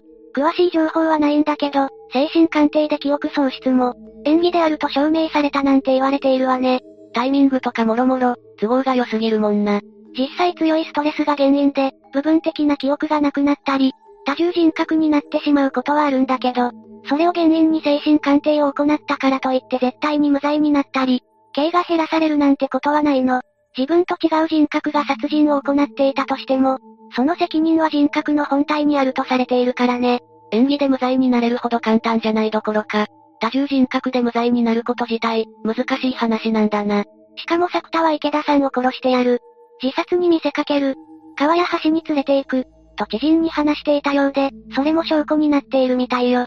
証拠になってるみたいよ。ってその供述で十分な気もしてしまうんだが、殺人事件の犯人って知人に殺意を伝えることが多いよな。後々になって供述されるとか考えないのか？まあそれだけ精神的に追い詰められていたりするからね。何にでも言えることだけどこれと決めつけることはできないのよ。それで作田にはどんな判決が下されたんだ？一審二審の判決では、犯人だと示すこれらの事実が偶然積み重なることは考えられないとして、懲役22年が言い渡されていて、池田さんが転落してすぐに通報しなかったことや自作自演で男性になりすまし、SNS で偽装工作を行ったり、記憶喪失や多重人格を演じていたり、それらを含め、実際に突き落としたかどうかに関わらず、作田自身に殺意があったことが認められての判決らしいわ。罪のない友人を計画的に殺害して、嘘で逃れようとして22年か。池田さんの遺族から見たら納得いかない結果だよな。意見陳述をした池田さんの父親は、睡眠薬を飲ませて未来を奪った。マリが受けた寂しさや苦痛を、そのまま作田に受けさせたい。法の許す限り、重い処罰を希望します。と怒りと悲しさをあらわにして語っていたわ。どんな理由があれ、自分の娘が殺されたらそうなるもんだよな。6つ目、会津若松市母親殺害事件。この事件は、2007年5月15日午前1時半頃に福島県会津若松市で起こった事件なの。犯人は当時17歳だった栗田京平よ。学生が起こした事件なのか。事件名を見るに母親を殺害したみたいだが、何があったんだ？まず事件当日の午前1時半頃、栗田は自宅アパートにあった包丁を持ち出して寝てる母親を襲ったの。母親は即死じゃなかったらしくて、顔や首に複数の刺し傷、手には抵抗した際についた傷があったそうよ。突然襲われたのか？何かそれに至るようなことがあったんじゃないかと思うんだが。動機についてなんだけど、そこについては後でまとめて話すわね。わかったぜ。母親を殺害した後は栗田はどうしたんだ？殺害後、栗田はノコギリを使って母親の首と右腕を切断してて、そのうちの首、つまり頭部を学生カバンに隠して家を出てるわ。隠すために解体したっていう感じじゃなさそうだな。頭部だけ持ち出しても意味がないし。そのカバンを自転車のカゴに入れた栗田はカラオケに行って、その後インターネットカフェに行くっていうルートで夜を過ごしてるのが確認されてるわ。何かの表紙にバレる可能性があるのに随分と大胆な行動をしてるな。そして夜が明けると、午前6時20分頃に携帯電話で予約したタクシーに乗り込み、会津若松署へと向かったの。そこで栗田は自分が母親を殺害したことを明かしたわ。初めから実施するつもりで行動してたのか？なんだか奇妙な行動だな。普通殺人を犯した犯人はバレないようにと逃げたり偽装をしたりするものだが。ちなみにこの時にはすでに、母親の頭部から流れ出た血によって学生カバンが染みてて、乗ってきたタクシーのシートにも血が付着してたそうよ。警察もいきなりそんな犯人が実施してきたら驚くだろうな。ええ。実際にその時に対応した女性警官は、カバンの中の母親と目が合ってそっとして、医務室に運ばれてしまったみたいだからね。いくらいろんな事件などに対応しないといけない警察といっても、そういう事件は滅多にないだろうからな。そうなってしまうのが普通だと思うぜ。そこで栗田の供述を聞いた警官たちは急いで栗田の自宅へと急行し、そこで母親の首のない遺体を発見したの。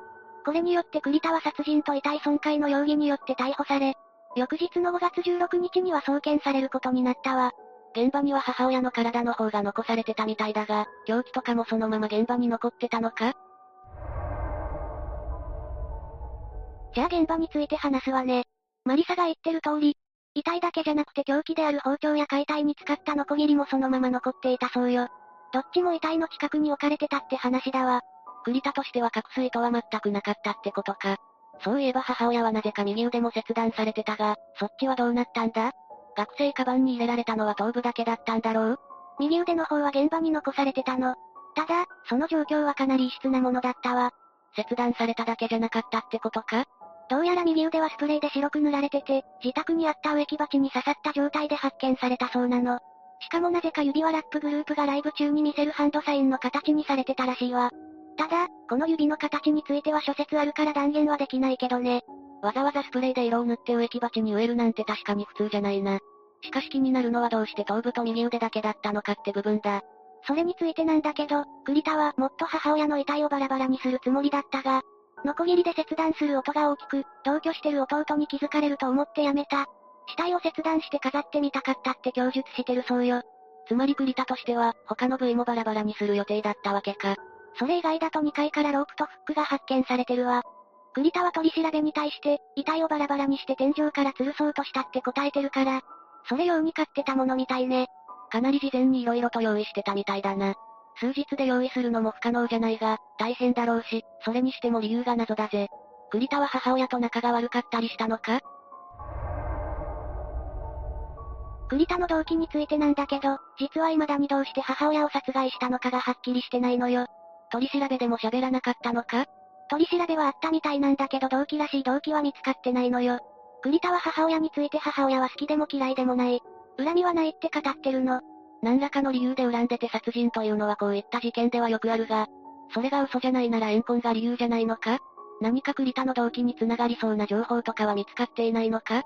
それについてなんだけど、実は栗田はカラオケ店にいる時に、とある SNS で最後の日記っていうタイトルの書き込みを残してるの。その記述では母親の殺害が自己表現の一種だったと思われる一文があるのよ。最初に言ってたネット上での書き込みっていうのがそれなんだな。ちなみに、その書き込みを見た他の利用者からの他に自己表現の手段はなかったのか？っていう問いに対して、おそらくは、と返してるわ。じゃあ栗田の動機は自己表現ってことなんだろうか。弟がいたって話だし、それならなぜ母親だけを標的にしたのかも気になるぜ。いえ、母親を狙った理由は判明してるの。実はこの当時の栗田は弟が高校に進学したのをきっかけに、弟と一緒にアパートで二人暮らしを始めてて、事件当日は偶然母親が泊まりに来てたのよ。殺害するのは弟でもよかったが、たまたま母親が泊まりに来たっていう供述を残してることから、当初は弟を標的にしてたみたいなの。それじゃあ、いずれにしても栗田は殺人を行おうとしてたんだな。しかしそれを聞くとますます動機がわからないな。何か栗田の考え方などがわかる情報とかはないのか？さっきも話した最後の日記くらいかしらね。それならその最後の日記を詳しく見れば何かわかるんじゃないか？じゃあ栗田が残した最後の日記について少し触れるわね。すべて話すと少し長くなってしまうから、一部を抜粋するわ。まずは、僕は犯してはならない罪を犯しました。っていう書き込みよ。なるほど。確かにこれを見ると善悪の判断はしっかりとあるみたいだな。これに対して動機は？っていう書き込みが来てるんだけど、栗田はこれに理由ですか？ただなんとなく。って返してるの。さっきも言ってたが、ここでも動機ははっきりしてないんだな。ただなんとなくっていうのが、本心なのか嘘なのかがわからないとなんとも言えないが。さらに栗田が行ったという罪に対して、他人は納得しないと思うが、っていう書き込みがあったんだけど、栗田はこれに対して、あえてあげるなら、自己表現ですね。って返してるわ。この後にさっきの文章に繋がるわけか。しかしこうして見てみても動機に繋がるものが見えてこないな。母親に対する恨みがあったわけじゃないみたいだし。ちなみにネット上では栗田はこれ以外にも書き込みを残してるってされてるんだけど、それについても少しだけ触れておくわね。これ以外にも何か書き込んでたのか？実は2チャンネルの掲示板に、5月14日午後9時2分に、母親殺してきた、っていうスレッドが立ってたの。あれ、少しおかしくないか？確か栗田が母親を殺害したのは5月15日の午前1時半頃だよな。ええ。だからこれは実際には栗田が立てたものじゃなくて、偶然この日に別の誰かが立てたスレッドだった可能性が高いのよ。じゃあ事件には無関係なんじゃないか？それとも何か関係してるとか？いいえ。今のところこのスレッドが栗田が立てたものだという確証はないし、時間の矛盾があるから無関係だと考えられてるの。それなら紹介しなくてもいいんじゃないか？それがこの事件の発生時刻にかなり近かったということもあって、このスレッドを立てたのが栗田だっていうご情報や誤った認識が一部で広まったのよ。だから念のため触れさせてもらったわ。確かにあまり細かい時間とかまで知らない状態で見ると、栗田が立てたスレッドのように感じてしまうかもしれないな。動機の部分に謎の多い事件を起こした栗田だけど、そんな彼の裁判は福島家庭裁判所会津若松支部で行われたわ。かなり残虐な事件だと思うんだが、家庭裁判所で行われたのか。なんとなくこういった事件は、未成年でも刑事事件扱いになる印象があるが。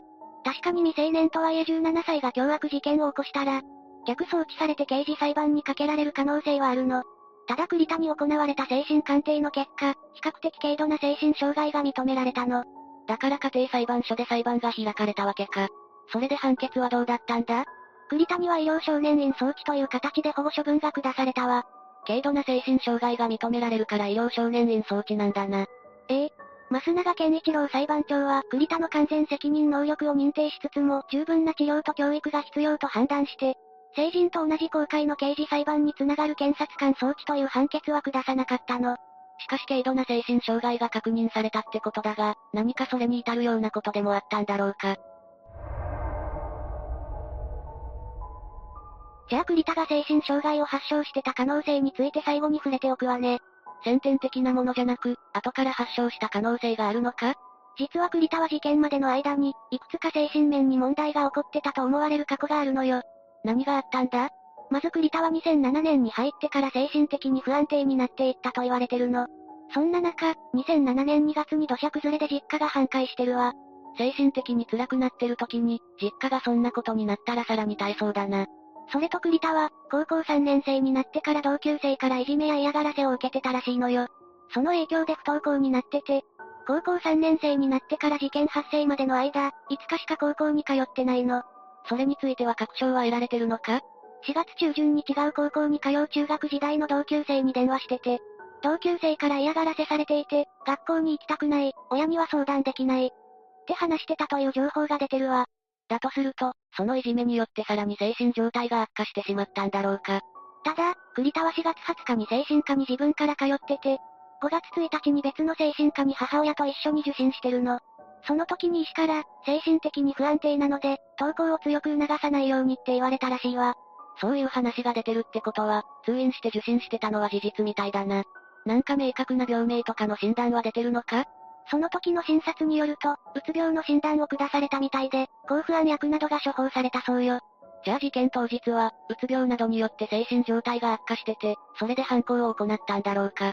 ええそれに加えて当時の栗田はホラー映画やホラー漫画をよく読んでたみたいだから、それらに興味を持った時に精神状態が悪化したことで犯行を行ったんじゃないかっていう説が、ネット上にはあるわね。じゃあ、栗田が犯行を行った動機は明確には存在してなくて、誰でもいいから殺したかったってことなんだろうか。一応栗田は警察の取り調べの際に、死体を切断して飾ってみたかった。グロテスクなものが好きだ、遺体を切断してみたかった。だから殺した。誰でもよかった。と答えてるそうよ。さっきは動機がよくわからないって話してたが、あくまで論理的に説明できる動機がないだけって感じなんだな。栗田が嘘をついてる可能性もゼロじゃないけど、もし供述が全て事実なのだとしたら、栗田は単純に興味本位で殺害と切断を行った可能性が高いかもしれないわね。事前にノコギリとかも用意してて、さらに寝込みを襲ってるあたり計画性はあったが、朝には実施してたりと精神障害があったことを前提として見てみると、矛盾してる行動をしてたんだな。偽装したり隠そうとした形跡はないみたいだし。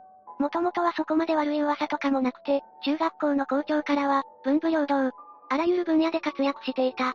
高校の教師からは、授業中は落ち着いていた。際立って得意なことは感じなかった。という証言が取れてるの。だからさっき挙げた精神状態の悪化によって、事件を引き起こした可能性はあるかもしれないわ。特に学校とかで目立って変な行動をする人物ではなかったんだな。ただ、事件の2日前に、電話で相談をした友人と一緒に遊んでるんだけど、その友人によると、普段ならゲームで負けても落ち着いてるのに、その日は感情的にコントロールを投げつけたりしてて、以前とは様子が違ってたらしいわ。少なくともその時点ではかなり精神状態が悪化してたみたいだな。以前まではできてた感情のコントロールができなくなってたのか。それと栗田の部屋には、刃渡り20センチ近いナイフがあったのも目撃してるらしいわ。それでも友人から見た限りだと、そんなことをするようには見えなかったみたいだけどね。しかし、精神科でうつ病の診断を下されて薬まで処方されてる人物が、以前とは少し様子が違って、しかも部屋にナイフを置いてたとなると、その時には犯行を考えてたんじゃないかと考えてしまうな。7つ目、最後の晩餐殺人事件。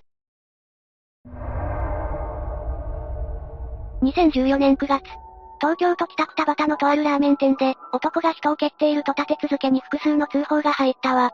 そして署員が現場へ駆けつけると、被害者男性が仰向けで倒れており、口からは血が流れ、頭の周りには血だまりができてしまうほどよ。被害者は、瞬きがやっとなぐらい、ぐったりしていたわ。痛々しいな。一体誰がそんなことをしたんだ？駆けつけた警察官も、誰がこんなことを？と被害者に聞いたわ。すると被害者の男性は最後の力を振り絞り、震える指で、とあるお客を指さしたわ。その指の先にいたのは、カウンター席に座る175センチ120キロの体の大きな男。その男は大きな背中を丸めて、ラーメンをすすっていたのよ。え、そいつが被害者に暴行をした犯人か？なのに何をのんきにラーメンなんか食べているんだ。警察もそう思い、犯人である男に飯を食ってる場合じゃないだろと声を張り上げたわ。するとその大男は最後の晩餐なんだよ。捕まっちゃうからなと悪びれる様子もなくそう答えたのよ。な、なんだそれ、狂ってるぜ。それじゃあ、まずは犯人の生い立ちについて解説していくわね。この事件の犯人となる男は、今西慎一郎よ。今西は東京足立区に住んでおり、幼い頃から優しく親思いの少年だったけど短気な一面も持ち合わせていたわ。それは本人も自覚があったのか？ええ。でもそんな彼も高校に入学後あるスポーツにハマったわ。それがラグビーよ。今西はラグビー部に所属して、毎日練習に励んでいたわ。元ラガーマンか。それなら175センチ120キロというのも納得だぜ。そうね。ラグビーを始めてからはすくすくと育ち、この頃から体重は3桁を超えていたわ。そしてどんどん成長する今西に対し、母親はあることを毎日口酸っぱく言い聞かせていたのよ。何を言っていたんだ？絶対に人に手を出してはいけないという教えよ。おう、当たり前のことだな。今西は標準以上の体格の持ち主だったから、そんな彼が暴れたら大変なことになると母親は心配していたんでしょうね。そんなに口酸っぱく言われていたのに、事件を起こしちゃったのか。日頃から手を出したりすることが多かったのかそんなことはないわ。今西は母親の兄が経営している、ネジを製造、販売したりする会社に勤めていたんだけど、勤務態度は真面目だったそうよ。本件を起こす以前に事件を起こしたり、警察にお世話になることもなかったみたいね。そうなのか。しかもかなり母親思いの子だったのよ。社会人になってからも一人暮らしはせず、母親と仲良く暮らしていたわ。お昼休憩になると家に帰り、母親と一緒に昼食をとっていたみたいね。それはかなりの仲良しだぜ。さらに今西が毎月手取りとして得ていた給料は15万円だったんだけど、そのうちの5万円を母親に渡して、家計を支えていたのよ。ここだけ見ると母親思いの普通の男だな。さらにお酒も月に1、2回行きつけのお店で飲むくらいで、自宅で飲むことはなかったそうよ。なるほど。でもそんな親思いの優しい男が、今回の事件を起こしてしまったのよね。一体その日、何があったんだ？それじゃ事件について詳しく解説していくわ。事件が起きる前日の2014年9月26日。この日仕事を終えた今西は、月に1、2回通っている行きつけのフィリピンパブに行くために、一度自宅に戻り準備をしてから、パブがある中野区へと向かったわ。そして午後7時頃、フィリピンパブに入店する前に近くにあった居酒屋でビールと焼酎を軽く飲んでから、午後8時頃にフィリピンパブに入店しているわ。フィリピンパブには約3時間ほど滞在して、その際には焼酎のボトルを3分の2開けているわ。ボトル3分の2と居酒屋で飲んだビールと焼酎か。まあまあな量飲んでいるってわけだな。その通りよ。今西もそう感じており、これ以上飲むとベロンベロンに酔っ払うと自覚していたわ。ちゃんとわかっているんだな。ええその他にも飲みすぎると記憶がなくなることもきちんと把握していて、翌日の仕事のために今西は家に帰ることを決めたのよ。そして今西は帰宅するんだけど、その途中で一つのラーメン屋さんが目に入ったのよ。ほう、それが現場となったお店だな。ええ今西は帰ったらすぐ寝るだけだから、食事を済ませようと思って、そのラーメン店に午前0時頃に入店しているわ。そして今西は餃子とチューハイを注文し、カウンター席に座ったわ。その際、隣の椅子に足をかけて座ったのよ。行儀が悪いぜ。そしてこの座り方のせいで、事件が起きてしまうのよ。その後、メガネをかけた一人の男性がラーメン店に入店してきたわ。この男性が、後に被害者となる北島さんよ。北島さんは今西の二つ隣のカウンター席に座ったんだけど、座る時に二人の間にあった椅子に自分のバッグを置き、その椅子を引き寄せようと動かしたのよ。おお、でもその椅子には今西が足をかけて座っているんだよな。ええ。北島さんが椅子を動かしたことで今西はバランスを崩してしまったわ。元はといえば行儀の悪い座り方をしていた今西が悪いが。その通りね。でも今西は北村さんに向かってなんだこの野郎と食ってかかったわ。すると北島さんもそれに対していいじゃねえかよと言い返したのよ。その言葉に対し、今西は北島さんから喧嘩を売られたと頭に血が昇り、北島さんに飛びかかろうとしたのよ。これはやばいぜ。でもそこで、今西は衝撃の行動に出たわ。なんと北島さんがメガネをかけていることに気づき、そのメガネをとっさに外したのよ。な、なんだ？これには意味があって、今西は昔メガネが割れたことで怪我をしたことがあるみたいなのよね。だから北島さんが失明することや自分が怪我をする可能性を考えて、その行動に出たのよ。そこまで考えられるくらい冷静さはあったんだな。それなら暴力沙汰は避けられそうだな。と、思うでしょ？そんな冷静さを持っていたにもかかわらず、今西はそのままの勢いで北島さんの襟首を掴んで後方に引き倒したのよ。そして北島さんの腹や顔を十数回以上も踏みつけたのよ。え？えメガネを取る冷静さはどこに行ったんだよ。しかも今西は120キロの大男だろ？そんなので踏まれたらひとたまりもないぜ。え？えしかも今西は当時、厚底ブーツを履いていたこともあり、店内には北島さんの顔を踏みつけるたびに鈍い音が響き渡っていたそうよ。地獄だぜ。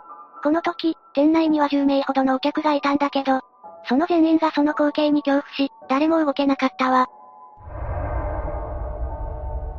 そのうち北島さんは動かなくなり、そこでやっと一人のお客がもうやめなよと声を上げたわ。その声に正気を取り戻したのか、今西は北島さんを踏みつける足を止めたのよ。そしてすぐ、やりすぎた、大変なことになると感じたそうよ。すでに大変なことになってるんだぜ。でもここでも今西は衝撃の行動に出たわ。なんと何事もなかったかのように席に戻り、注文していたチューハイを飲み始めたのよ。く、狂ってる。その際、カウンターにいた女性従業員に警察は呼んだのか？と声をかけ、彼女が呼びましたと答えても平然とした様子だったみたい。そんなことよりすることがあるだろ。救急車を呼ぶとか。従業員や他のお客が通報なりしていたそうだけど、今西自身が救急車を呼んだり北島さんを解放することはなかったわ。ただ座った席から後ろを覗くと、北島さんは鼻と口から血を流し苦しそうにしていたため、今西は北島さんに近づき、頭を持ち上げるという行動をとっているわ。え、まさか？まだやるのか？いいえ。他のお客から動かさない方がいいと言われ、それに素直に従い、元の状態に戻したわ。その際、今西の手に北島さんの血がついてしまったため、今西はトイレに向かい手を洗ってまた席に戻っているわ。かたくなに何もしないな、どうなってんだよ。しかもこれで終わりじゃないわよ。席に戻った今西は、さらに恐ろしい行動をとったのよ。このまま捕まると、多分ちゃんとした食べ物は取れなくなると考えた今西は、なんと、ラーメンと半チャーハンがセットになっている D セットを追加で注文したのよ。これが最後の晩餐か。ええ。北島さんの解放より、自分の食欲を優先したのよ。恐ろしすぎる。この注文を受けた従業員は、もちろん断ることはできなかったわ。そりゃそうだぜ。起きたことを目の前で見ていたんだからな。誰だってそんなものを見てしまったら、断ることはできないぜ。ここで拒否して怒らせたらと思うと仕方ないわよね。これを責めるのはお門違いよ。しかも今西はここでも異常な冷静さを持っていたわ。ここで逮捕されると無線飲食になると考え、先に会計を済ませているのよ。なんでそんな冷静なのに、北島さんへの暴行に対しては何も感じないんだ。その差が恐ろしいぜ。そしてここで現場に到着した警察が、地面に倒れる北島さんの元へ駆け寄り、一体誰にこんなことをされたのか、と聞くと、北島さんは今西を指さしたわ。その間も今西は最後の晩餐である D セットをむしゃむしゃと食べていたわ。警察からあんたがやったのか？と聞かれても、今西は落ち着いた様子で、ああ、そうだよと答え、飯を食っている場合じゃないだろと怒鳴られても、今西は最後の晩餐なんだよ、捕まっちゃうからなと答えたわ。冷静すぎて怖いんだぜ。そして今西は逮捕されたわ。次は、逮捕から裁判での様子までを解説していくわね。警察が現場に到着し、無線で連絡をしている間も、今西はラーメンをすすり半チャーハンをむさぼり食べていたわ。そしてパトカーに乗るまでにしっかり最後の晩餐を完食しているわ。罪悪感とかないのか？信じられないんだが。今西は傷害容疑で逮捕されたわ。取り調べに対し、数杯しか飲んでないと言っていたけど、呼気1リットルあたり 0.46ml のアルコールが検出されたから、かなり酔っ払っている状態の犯行だと思われるわ。でも犯行時は興奮した様子はないよな。むしろ冷静だったぜ。ええ？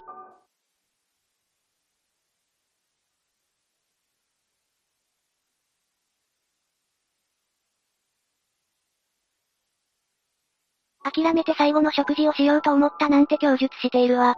北島さんはどうなったんだ？残念ながら、事件から2日後に亡くなってしまったわ。そ、そんな。死因は内臓に損害を受けたことによる出血性ショックで、相当強い力がかかっていたみたいね。聴取の際、今西の口から北島さんへの謝罪の言葉はなく、反省した態度もなかったわ。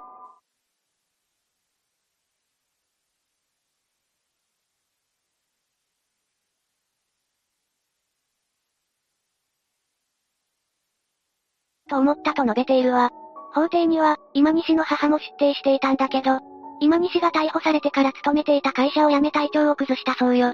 さらに北島さんには身内がいなくて、遺骨の引き取り手がいなかったみたいなんだけど、今西の母親が自分に何かできないかと考え、一生懸命引き取り手を探し回っていたそうよ。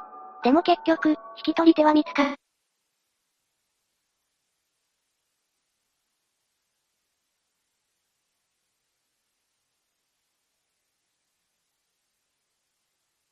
こんなお母さんをお前が裏切ったんだぞ。自分のしたことがここでやっと分かったなんて、遅すぎるぜ。その通りよ。母親は今西について、優しくて親思いで、私にとっては素晴らしい息子ですと言っていたのに、その信用を今西自身が裏切る結果となったわ。そして今西は、今回の事件について、被害者の人生を終わらせてしまったことに、申し訳ございませんと謝罪したわ。でも、なんで手を出したか、悪いことだという認識はあるが未だにわからないとも語っているわ。自分の弱さが原因だろ。マリサの言う通りよ。そして2015年3月19日に開かれた判決公判で、今西には懲役7年が言い渡されたわ。母親はこの判決に対し、罪を償って帰ってくるのを待ちたいと話しているわ。なんだか短すぎる気もするが。それじゃあ、この事件をまとめていくわ。今回は、2014年にラーメン屋で起きた事件を解説したわ。犯人は、被害者男性と些細なことで喧嘩になり、結果被害者男性の顔や腹を十数回以上踏みつけたわ。そして動かなくなった被害者の隣でチューハイを飲み、さらには追加でラーメンと半チャーハンセットを注文。それを最後の晩餐としてむさぼり食べていたの。何回聞いても普通じゃないぜ。人を痛めつけておいて、考えるのは自分の食欲だけって。どこまでも自分勝手すぎるな。人の命を奪っておきながら、7年っていうのも短い気がするわよね。これは被害者に身内がいないことも関係してるなんて声もあるわ。人の命ってそんな軽いものじゃないだろ。マリサの言う通りよ。本当に恐ろしい事件だったわ。八つ目、京都府新築ガレージ死体遺棄事件。この事件は、京都府長岡京市に住む男が、自分の妻の遺体を他人の家の敷地に埋めたとして、京都府警に死体遺棄の容疑で逮捕されたという事件よ。ちょっと待ってくれレイム。いきなり情報量が多すぎて整理しきれないぜ。自分の妻の死体を遺棄したという事実ももちろんびっくりなんだが、他人の家の敷地に埋めたとはどういうことだ？一体どうやってそんなことをしたんだ？これから詳しく説明していくわね。逮捕された男の名前は渡辺俊常、当時41歳。男は当時、工務店経営の大工をしていたの。そっか。大工だったということで他人の家の敷地に遺体を埋めたんだろうな。2013年の9月に大工として新築工事を請け負っていた京都府南丹市の民家のガレージに、妻の渡辺博子さん37歳の遺体を埋めたと供述したことで事件が発覚。その場所のコンクリートの床を重機で掘って確認してみると、深さ1.3メートルのところに埋められ、毛布にくるまれた状態の遺体が見つかったそうなの。新築の民家に埋めていたのか？そこに住んでいた人はかなり気の毒だぜ。そうよね。新築の家に住んでいた家族は、死体が埋まっているという事実に気づかずに、2年ほど暮らしていたそうなのよ。うわぁ、2年も遺体と一緒に暮らしていたのか。考えるだけでもゾッとするぜ。この事件が世間に知られるようになって、ネット上ではこんな意見も見られたわ。家族はこれからどうするんだ？そうだよな。災難なのは、この住宅に2年ほど何も知らずに暮らしていた家族だぜ。他にもこんな言葉が見られたわ。何千万もの費用をかけて事故物件とか、もうこの一家、この家にはとても住めないよね。実際にその通りだよな。遺体が埋まっていたと知った時点で、住む気は失せてしまうぜ。だけどすぐに引っ越しなんて、そんな簡単にできるわけないよな。家の人がかわいそすぎ。家を壊さんならんし、土地も売れんだろうし。気の毒すぎるだろ。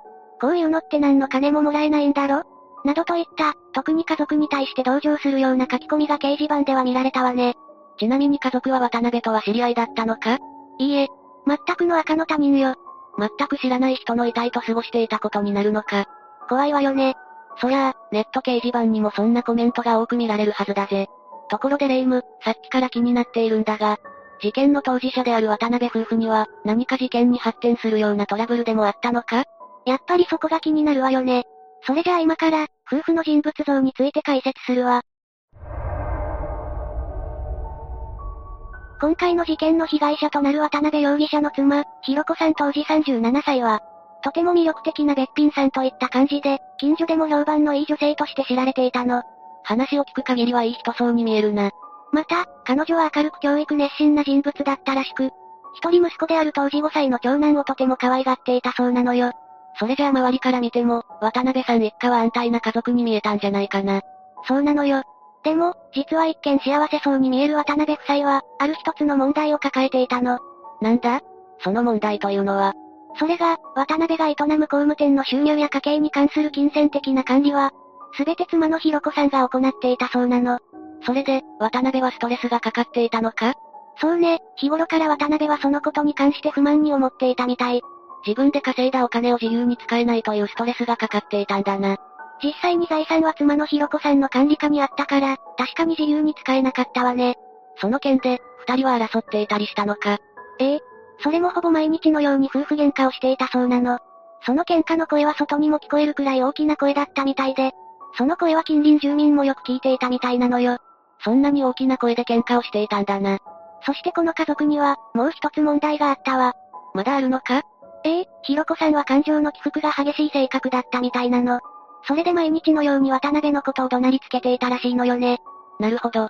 ひろこさんにはそんな一面もあったのか。なんだかその両親に挟まれてる幼い長男が一番かわいそうな気もするぜ。そして実は、ひろこさんだけじゃなくて渡辺にも問題があって、大工の仕事がうまくいってなかったそうなの。ということは、経済的にきつかったところもあったんだな。そうなのよ。もしかしたらこれがひろこさんの余裕のなさと、お金の管理をせざるを得なかった理由なのかもしれないわ。なるほどな。私としては、あまり幼い子供がいる前で感情的に喧嘩をしてほしくないけどな。なかなか収入が得られなかったことが災いを呼んで、借金も抱えていたみたいね。それにより夫婦で言い争うことも多くなっていき、ひろこさんの叱責はどんどんエスカレートしていくの。渡辺はみるみるうちに精神的に追い詰められていくことになるわ。そんな言い争いが毎日のように続いていたんだな。渡辺は両親と妻、長男の5人暮らしだったんだけど、近所の住民によると、渡辺夫婦はお金に関するトラブルでしょっちゅう夫婦喧嘩をしていましたね。おととし9月に奥さんの声がピタリと聞こえなくなり、離婚したと思っていました。捜索願いが出されたのは知らなかったと話しているわ。9月にピタリと聞こえなくなったって、まさかその時にはもうすでに。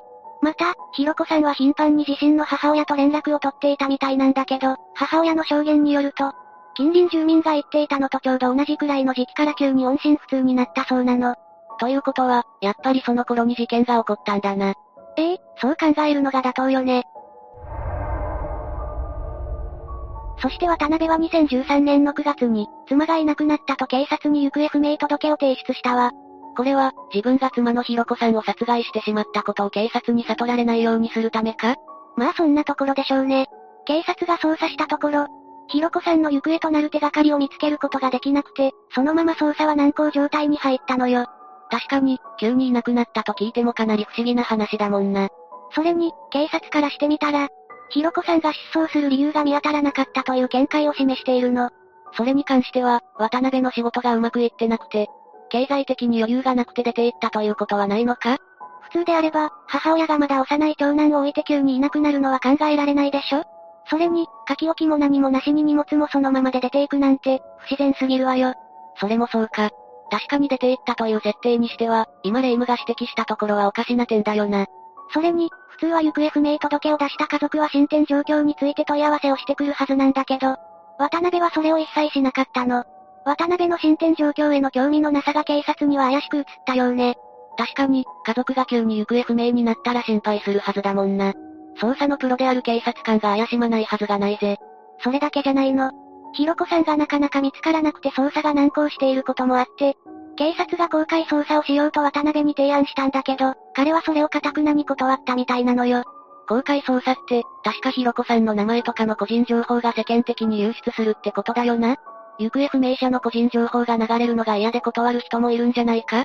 マリサはまだまだ考えが甘いわね。普通家族が行方不明になって、それがいつまで経っても見つからないままだったら、個人情報の一つや二つ流してでも見つけようとするのが人間ってものなのよ。な、なんだよ甘いって。けど言われてみればそうだよな。家族が見つかってくれるなら、そうするかもしれないぜ。それに、情報を流せばもしかしたら有力な証言が出てくるかもしれないでしょ。それを喉から手が出るほど欲しているはずの家族が普通、公開捜査を断るかしら？でも渡辺はそれを断ったと。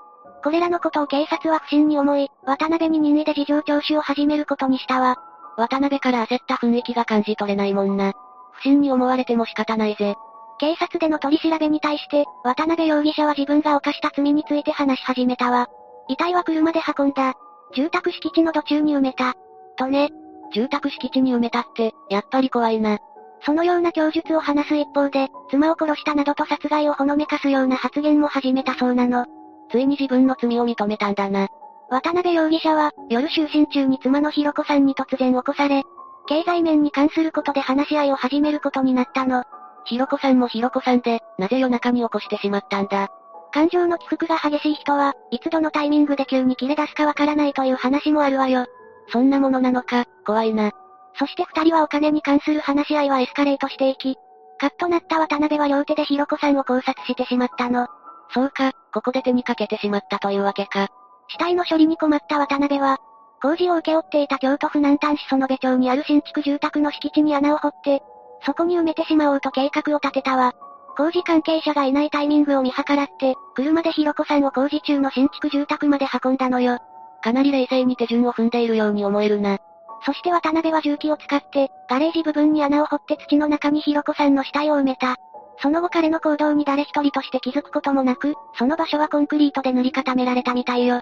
その時は、誰もひろこさんの遺体に気づくことができなかったということなのか。残念なことにそうなのよ。そしてそのまま新築民家は完成したわけだけど、当然のことながらそこには家の持ち主が住むことになるわよね。さっきも言ったけど、全く知らない遺体と一緒に住んでいたなんて、後で気づくとすごく怖いな。一戸建てだし、おそらく家族で住まわれたと思うんだけど、2年間も一緒に暮らしていたということになるわ。それもまた恐ろしい話だぜ。そして2016年6月24日、京都地裁で判決公判が開かれたわ。裁判の結果はどうなったんだ？裁判長は、冷たくなったひろこさんを他人の住居に埋めるなどといった巧妙な犯行を悪質としたわ。その一方で、ひろこさんに毎日のように怒鳴られるなど精神的な負担も大きかったことを考慮して、懲役22年の休刑に対して、懲役13年の刑を言い渡したのよ。判決理由は、やっぱりひろこさんの性格によるものが大きいとされるんだろうか。そうね。ひろこさんがもう少し落ち着いた性格でいれば、どんなに金銭的な自由がなかったとしても、まだ追い詰められることなんてなかったと思うわ。それにひろこさんの性格上、毎日感情の起伏が激しい人に怒鳴られる毎日を送っていたという精神的負担は相当で、一方的な非難はできないとした上で、悪質性を低く見ることはできないと述べたそうよ。なるほどな。この事件はなんだか悔やまれるな。実は、このような民家の床下に死体を遺棄するといった事件は他にも存在するの。こんなに恐ろしい事件が他にもあるのか？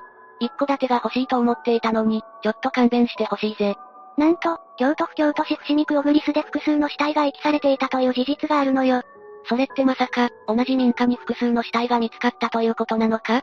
一度に複数見つかった事例もあるし、時系列的に別の時期に発見されてもいるわ。な、なんだって？どんな事件だよ。2014年2月には京都府京都市伏見区小栗スの民家の床下から、シートに包まれた女性二人の遺体が発見されているわ。二人の女性の遺体が。しかもこの民家では、二人の遺体が発見されるおよそ8年前に、練炭による集団自殺があって男女3人の遺体が発見されているの。ちょっと待ってくれ。そんな数年おきに死体が立て続けに発見されるなんて、恐怖でしかないだろ。そして2006年以前には、何者かがシートに包まれた女性2名の遺体を床下に遺棄していたという事件も発覚されているのよね。一度の事件で見つかる遺体が2人以上って、一体どうなっているんだよ。かなり怖い話よね。ちなみに2014年の女性2人の死体が見つかったのは、その家に住む男性がシロアリ駆除を依頼して、業者によって床下から発見されたらしいわ。ということは、長い間その男性も知らない死体と一緒に暮らしていたということになるんだな。そういうことになるわね。どうして京都は、住宅の床下やコンクリートの中に遺体が発見されるような物騒な事件が起こるんだろうか。それについては何とも言えないわね。それにしても霊夢、今回の事件の物件も今後は事故物件になっていくと思うけど、こういう事件に巻き込まれた家は、何か影響があるんじゃないのか？そうね。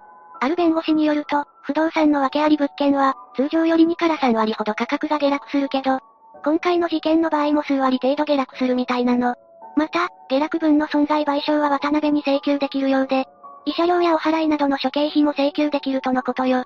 やっぱり、こんな悪質な事件のせいで価格は下がってしまうんだな。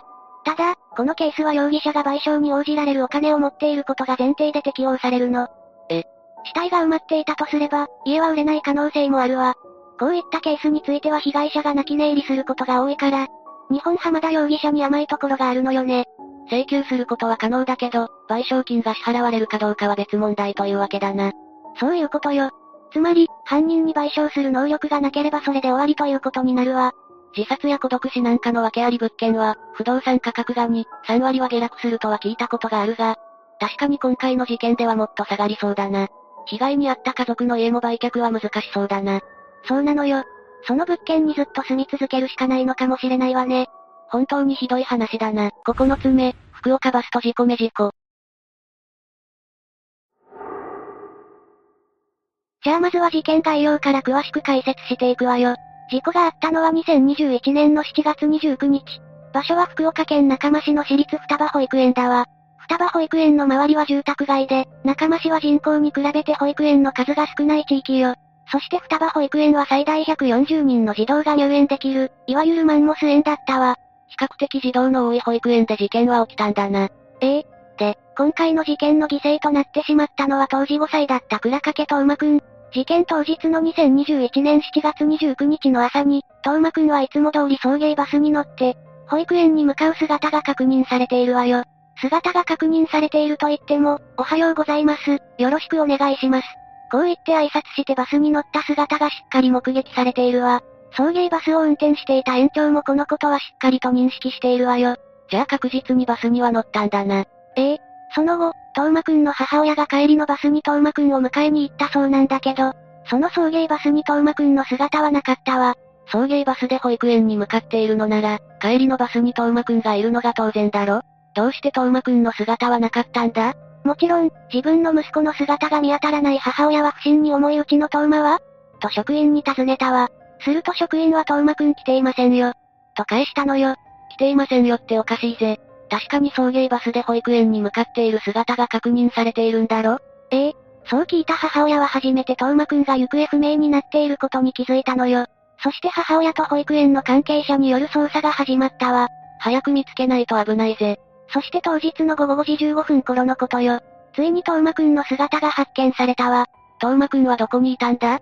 発見されたのは保育園の駐車場に停めてあった、保育園行きのバス車内だったのよ。おいおい、どうしてそんなことが起こるんだよ。というか、送迎バスと帰りのバスは一緒じゃなかったのか？そう、双葉保育園は行きと帰りで別々のバスを使っていたのよ。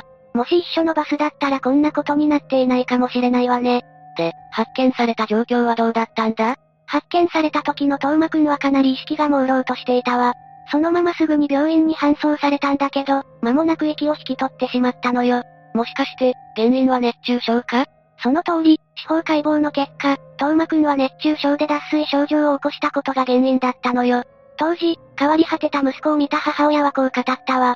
本当は預けたくなかったが、仕事があって仕方なかった。預けてしまった私のせいだ。とね。送迎バスなんかはこういった仕事で時間がない方のためにあるものだろだからこそ一番安全で、なおかつ集団で行き帰りできる送迎バスを選んでいるのに、悪くもないのに自分を責めてしまっているお母さんの言葉が辛いぜ。本当にそうよね。当時、トーマくんが送迎バスに乗った時はバスの後方に乗っていたわ。でも発見された時のトーマくんはバスの前方に座った状態だったのよ。もしかしたらバスの前方に行って助けを求めていたのかもしれないぜ。原因は熱中症による脱水症状だと言っていたけど、結果的にトーマくんはどれくらいの間、バスに閉じ込められていたんだ？バスに乗り込んだのが午前8時半頃で、発見時が午後1時頃ね。だからだいたい4時間半もの間、バスに閉じ込められていたことになるわよ。真夏の時期に4時間半も車内に閉じ込められてしまうなんて、相当辛いと思うぜ。でもどうしてこんな事態になってしまったんだ？トーマくんは、誤って真夏の車内に放置されてしまった疑いが強いわ。このことから警察は保育園の園長をはじめとする関係者に対して、業務上過失致死を視野に入れて捜査を進めたのよ。じゃあここからは事件の捜査と供述について詳しく解説していくわよ。ここでマリサに質問だけど、今回トーマくんがバスで放置されてしまったことについて、原因として考えれるのは何かしら？そうだな。一番の原因として考えられるのは、行き帰りのバスが違うってことじゃないか？その通り、双葉保育園は送迎バスが複数台あるということよ。行きの送迎バスに乗っていたのは、バスを運転していた園長と園児が7人。園長以外の保育士はバスに乗っておらず、バスはそのまま保育園に到着しているわ。そこからどのようにして園児をバスから降ろすんだ？到着した後は、別の職員が送迎バスを出迎え、園長と二人がかりで児童を降ろしたとされているわよ。でも、園長の話によれば、この時バスに乗っていた別の女子児童が泣き出したそうだわ。園長は送迎バスに鍵をかけたと供述しているけど、一方で、泣いている子をなだめるのに気を取られていたとも語っているわよ。児童をバスから降ろす時に女子児童が泣いてしまった。その子をなだめるのに意識がいってしまって、バスの中を確認せずに、そのままバスに鍵をかけてしまったという認識でいいか？ええ。その後、行きのバスが何らかの用事で使われることがなく、バスは保育園の近くにある駐車場に停車した状態になったのよ。そこからトーマくん発見まで、このバスには誰も触れなかったとされているわ。まあ聞いた話だと、園長たちの確認不足って感じだな。その後も警察の捜査で保育園側の供述が明らかになってきたわ。まず鍵をかけたことについてだけど、保育園の園長はこう供述しているわ。園児たちを朝降ろした際に鍵をかけた、トーマくんがバスに乗った認識はあった。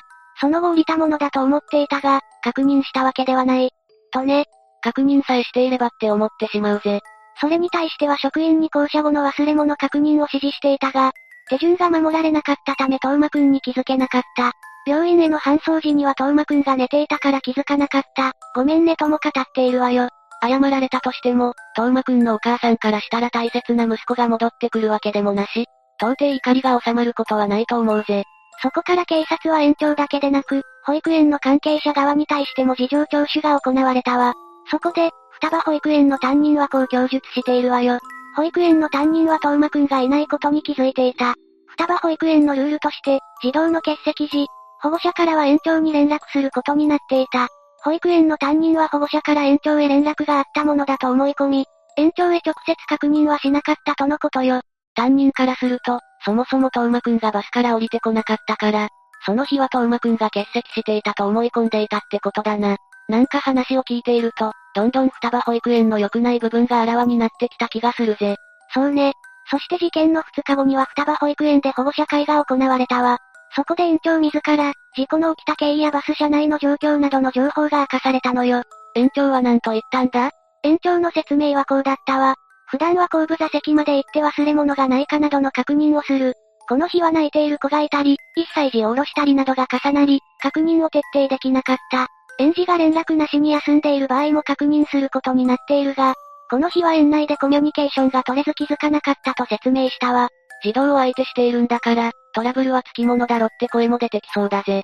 そして代理人弁護士からは園では勤務時間を減らして人件費を削減するため、朝の迎えのバスは園長が一人で乗り込みにコースを運転していたとの説明があったわよ。うん、なんだかそもそもこの保育園自体の運営体制が問題なのでは？という声も出てきそうな気がするぜ。あとは園長に対しても批判的な声が出てきたんじゃないか？じゃあここからは双葉保育園の運営体制や口コミ、園長について詳しく解説していくわね。まずは双葉保育園の運営体制についてだけど、保育園の設立は1977年。保育園のホームページからは、双葉保育園を運営しているのが、社会福祉法人、新生会であることが判明したわ。新生会？双葉保育園の当時の園長は浦上陽子。園長の顔写真などは事件後すぐにネットで特定され、批判的な声で溢れたわ。そして新生会だけど、理事長は浦上康子氏。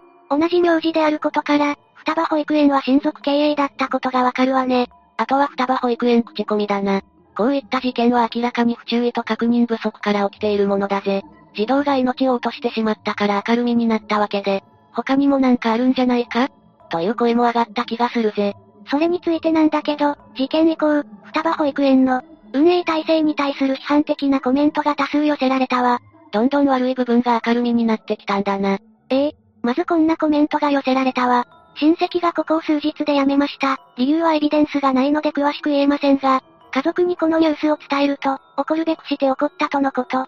ちなみにうちの親族はかなり近くに住んでいますが、ここには入園させませんでした。というコメントね。怒るべくして怒ったか。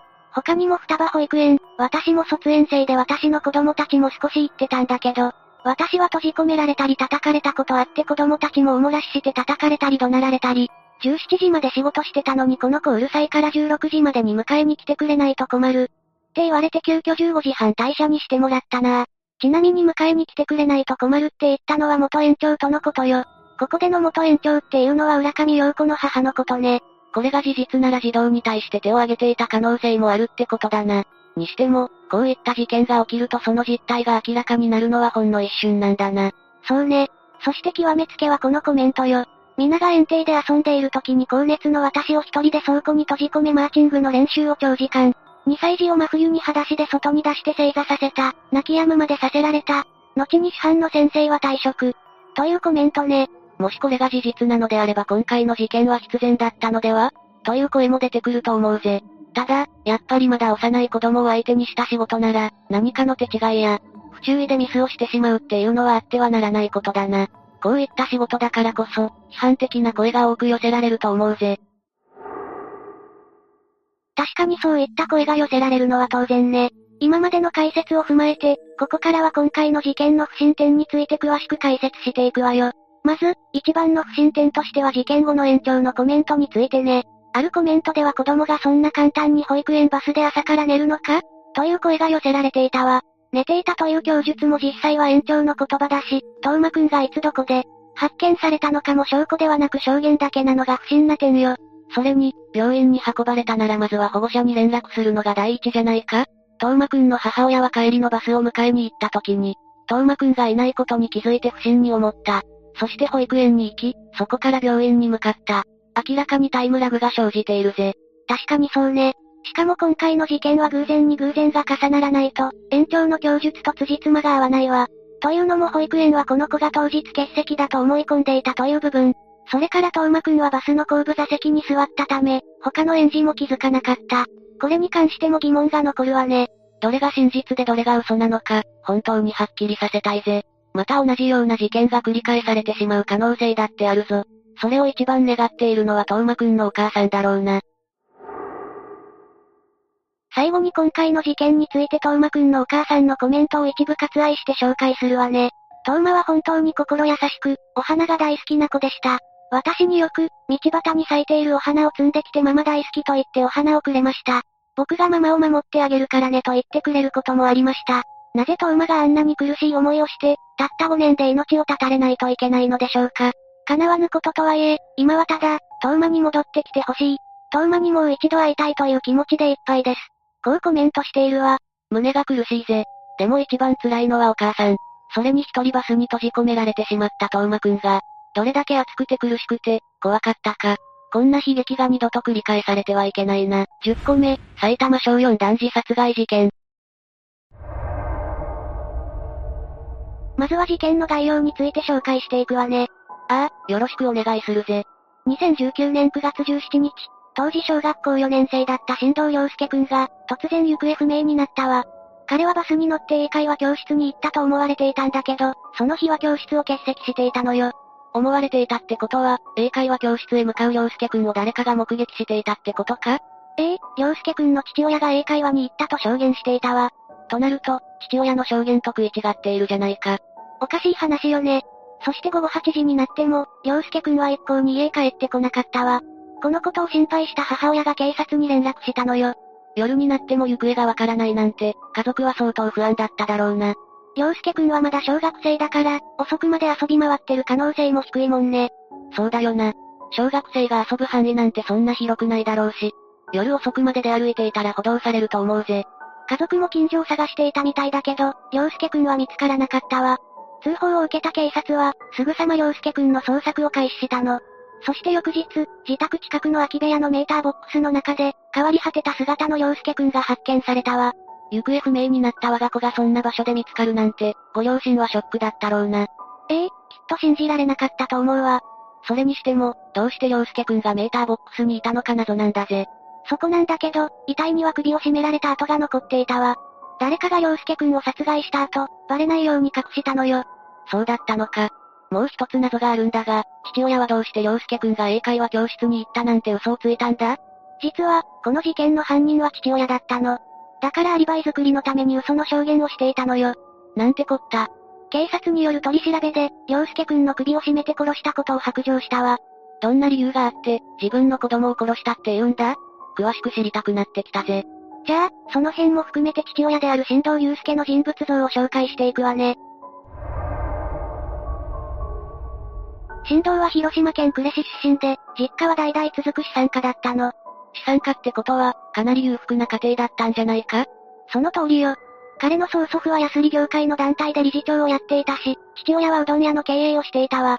おお、身内に理事長や経営者がいるなんてすごいじゃないか。まさにエリート一家って感じがするわね。そうだな。新藤もゆくゆくは父親の店を継いで、会社の経営に関わるつもりだったのか？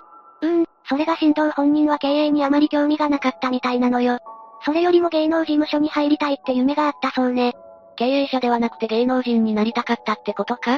ええ、新藤は中高が私立の男子校だったんだけど、その中でもおしゃれに気を使っていたと同級生が証言しているわ。なるほど、じゃあ学校でも目立つタイプだったんだな。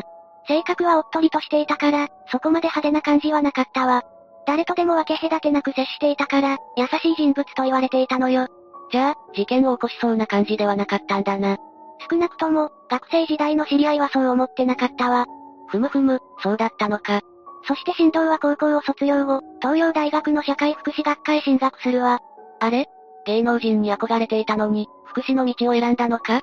芸能界って浮き沈みが激しいし、大学ぐらいは出た方がいいって説得されたのかもしれないわね。それに福祉を勉強しておけば資格も取れるし手堅いと思うわ。福祉って常に人手不足だし、働き口を心配しなくても良さそうだな。ええ親としても安心よね。それに新藤自身も大学進学で上京したことで、学校生活を楽しんでいたわ。母親からの仕送りがあったから、お金に困ることもなかったのよ。じゃあバイト代も全部遊びに使えたってわけだな。さすが資産家の息子だぜ。新藤は大学の後輩と付き合って一緒に暮らし始めるんだけど、そのうち大学へ行かなくなってしまうの。おいおい、サボり癖がついてしまったのか？その通りよ。そして新藤は、大学を除籍処分となってしまったわ。えってことは、もう大学生じゃなくなったってことだな。その後は就職したのか？それが職探しをせず、母親からの仕送りで生活していたのよ。いくらなんでも親に甘えすぎだろ。実家が裕福だから、ついつい頼ってしまうんじゃないかしら。そんな生活の中で、振動は出会いアプリなどを使って女性とやり取りするようになるわ。けど振動は働いてないんだろ？そんな男とやり取りしたい人なんていると思えないんだが。音楽関係の会社員で年収が600万円だった時期もあったと語っていたみたいね。どこまで本当なのかはわからないけどね。なんだか怪しいぜ。ちょっと嘘くさい感じがするわね。アプリで女性とやり取りするために、見栄を張っていた可能性が高いわ。女性によく見られたいって気持ちが強いんだと思うぜ。無職だと女性に相手にされないことが多いからね。アプリで女性を探す日々を送っていた振動は、10歳年上の A さんという女性と出会うわ。女性はバツイチだったんだけど、二人は結婚することになるのよ。結構、年が離れている女性だったんだな。しかも A さんには、元夫との間に生まれた長男と次男がいたわ。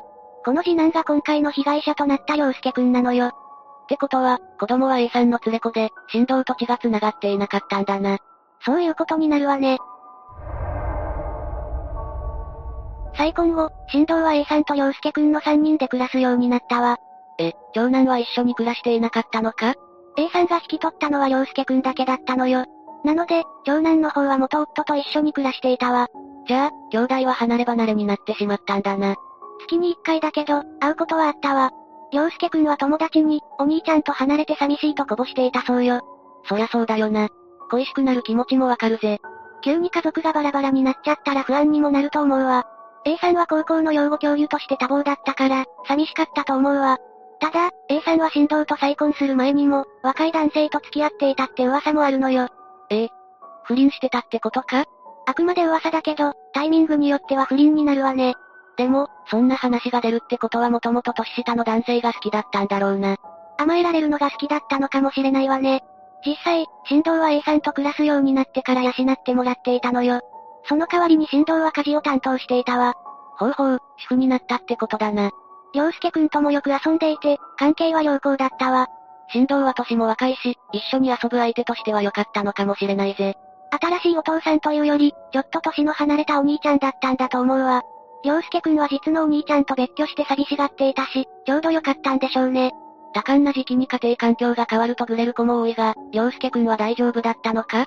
同級生のお母さんとすれ違った時は、必ず挨拶をするようないい子だったわ。それに学校では成績も優秀で、スポーツも得意だったそうよ。おお、礼儀正しいだけじゃなく優等生でもあったんだな。校長先生も、洋介くんは明るく元気な生徒で、友達もたくさんいるような子だったと語っていたわ。そんないい子が母親の再婚相手に殺されるなんて、誰も予想していなかっただろうな。まさにね耳に水だと思うわ。それに洋介くんは、相手が嫌がることとか、そんなこと一切する子ではない。とおじいちゃんが断言するくらい周囲に優しい子だったのよ。振動との関係も問題なく、トラブルを起こすような子でもないんだな。なぜ殺されてしまったのか謎すぎるぜ。じゃあ次は、振動の動機について紹介していくわね。事件当日、振動は学校から帰ってきた洋介くんと些細なことで口論になってしまうのよ。些細なことって、何があったんだ？紅白棒をなくした洋介くんに振動が注意をしたのがきっかけね。その際に洋介くんから、本当の親じゃないくせにと言い返されちゃったのよ。でも、洋介くんってまだ小学生だろ？そのぐらいの年なら反抗的な言い方になっても仕方ないと思うぜ。再婚してから半年くらいしか経っていないし、洋介くんの中で納得できない部分もあったのかもしれないわ。けど、腹を立てた振動は、洋介くんの首をコードで絞めて殺害してしまったの。そんな理由で子供を殺害するなんてびっくりだ。しかも、関係は良好だったんじゃないのか？日頃から洋介くんは振動をさん付けで呼んでいたそうなのよ。表向きは良好な関係でも、振動にとっては可愛くなかったのかもしれないわ。しかも、連れ子がいることによって、A さんに構ってもらう時間も少なくなるのも大きいわね。だからって、衝動的に人を殺すのはやばいと思うぜ。もちろん、振動がしたことは許されないわ。それに、嘘の証言や遺体の隠蔽もしているのよ。よっぽどバレたくなかったんだな。妻の子供を殺してしまったという事実だけは隠蔽したかったんだと思うわ。自分を守るために必死だったってことだな。まったく、どうかしてるぜ。振動は事件後、良介くんを殺害した容疑者として逮捕されるわ。でも、誰がやったかわからないなどと、言ってることがコロコロ変わっていくのよ。いやいや、なんでだよ。振動は良介くんを殺したと自白しているんだろ？振動はもともと怪しい経歴で出会い系をやっていたり嘘の証言をしたりで、虚言癖がひどいのよ。発言には責任を持ってほしいもんだぜ。ええマリサの言う通りだと思うわ。結局、振動はどうなったんだ？地方裁判所で懲役16年を言い渡されたわ。振動側は懲役8年が相当だと主張していたみたいだけど、それは通らなかったの。被害者の首をコードで数分間締め続けたことは、強固な殺意に基づくもので、極めて身勝手で悪質な犯行だと判断されたのよ。連れ子とはいえ、まだ幼い子供の首を絞め続けて殺すなんて凶悪すぎるぜ。しかもこの事件の発端は些細な口論なのよ。良介くんは全く非がないにもかかわらず、突然命を奪われてしまったことになるわね。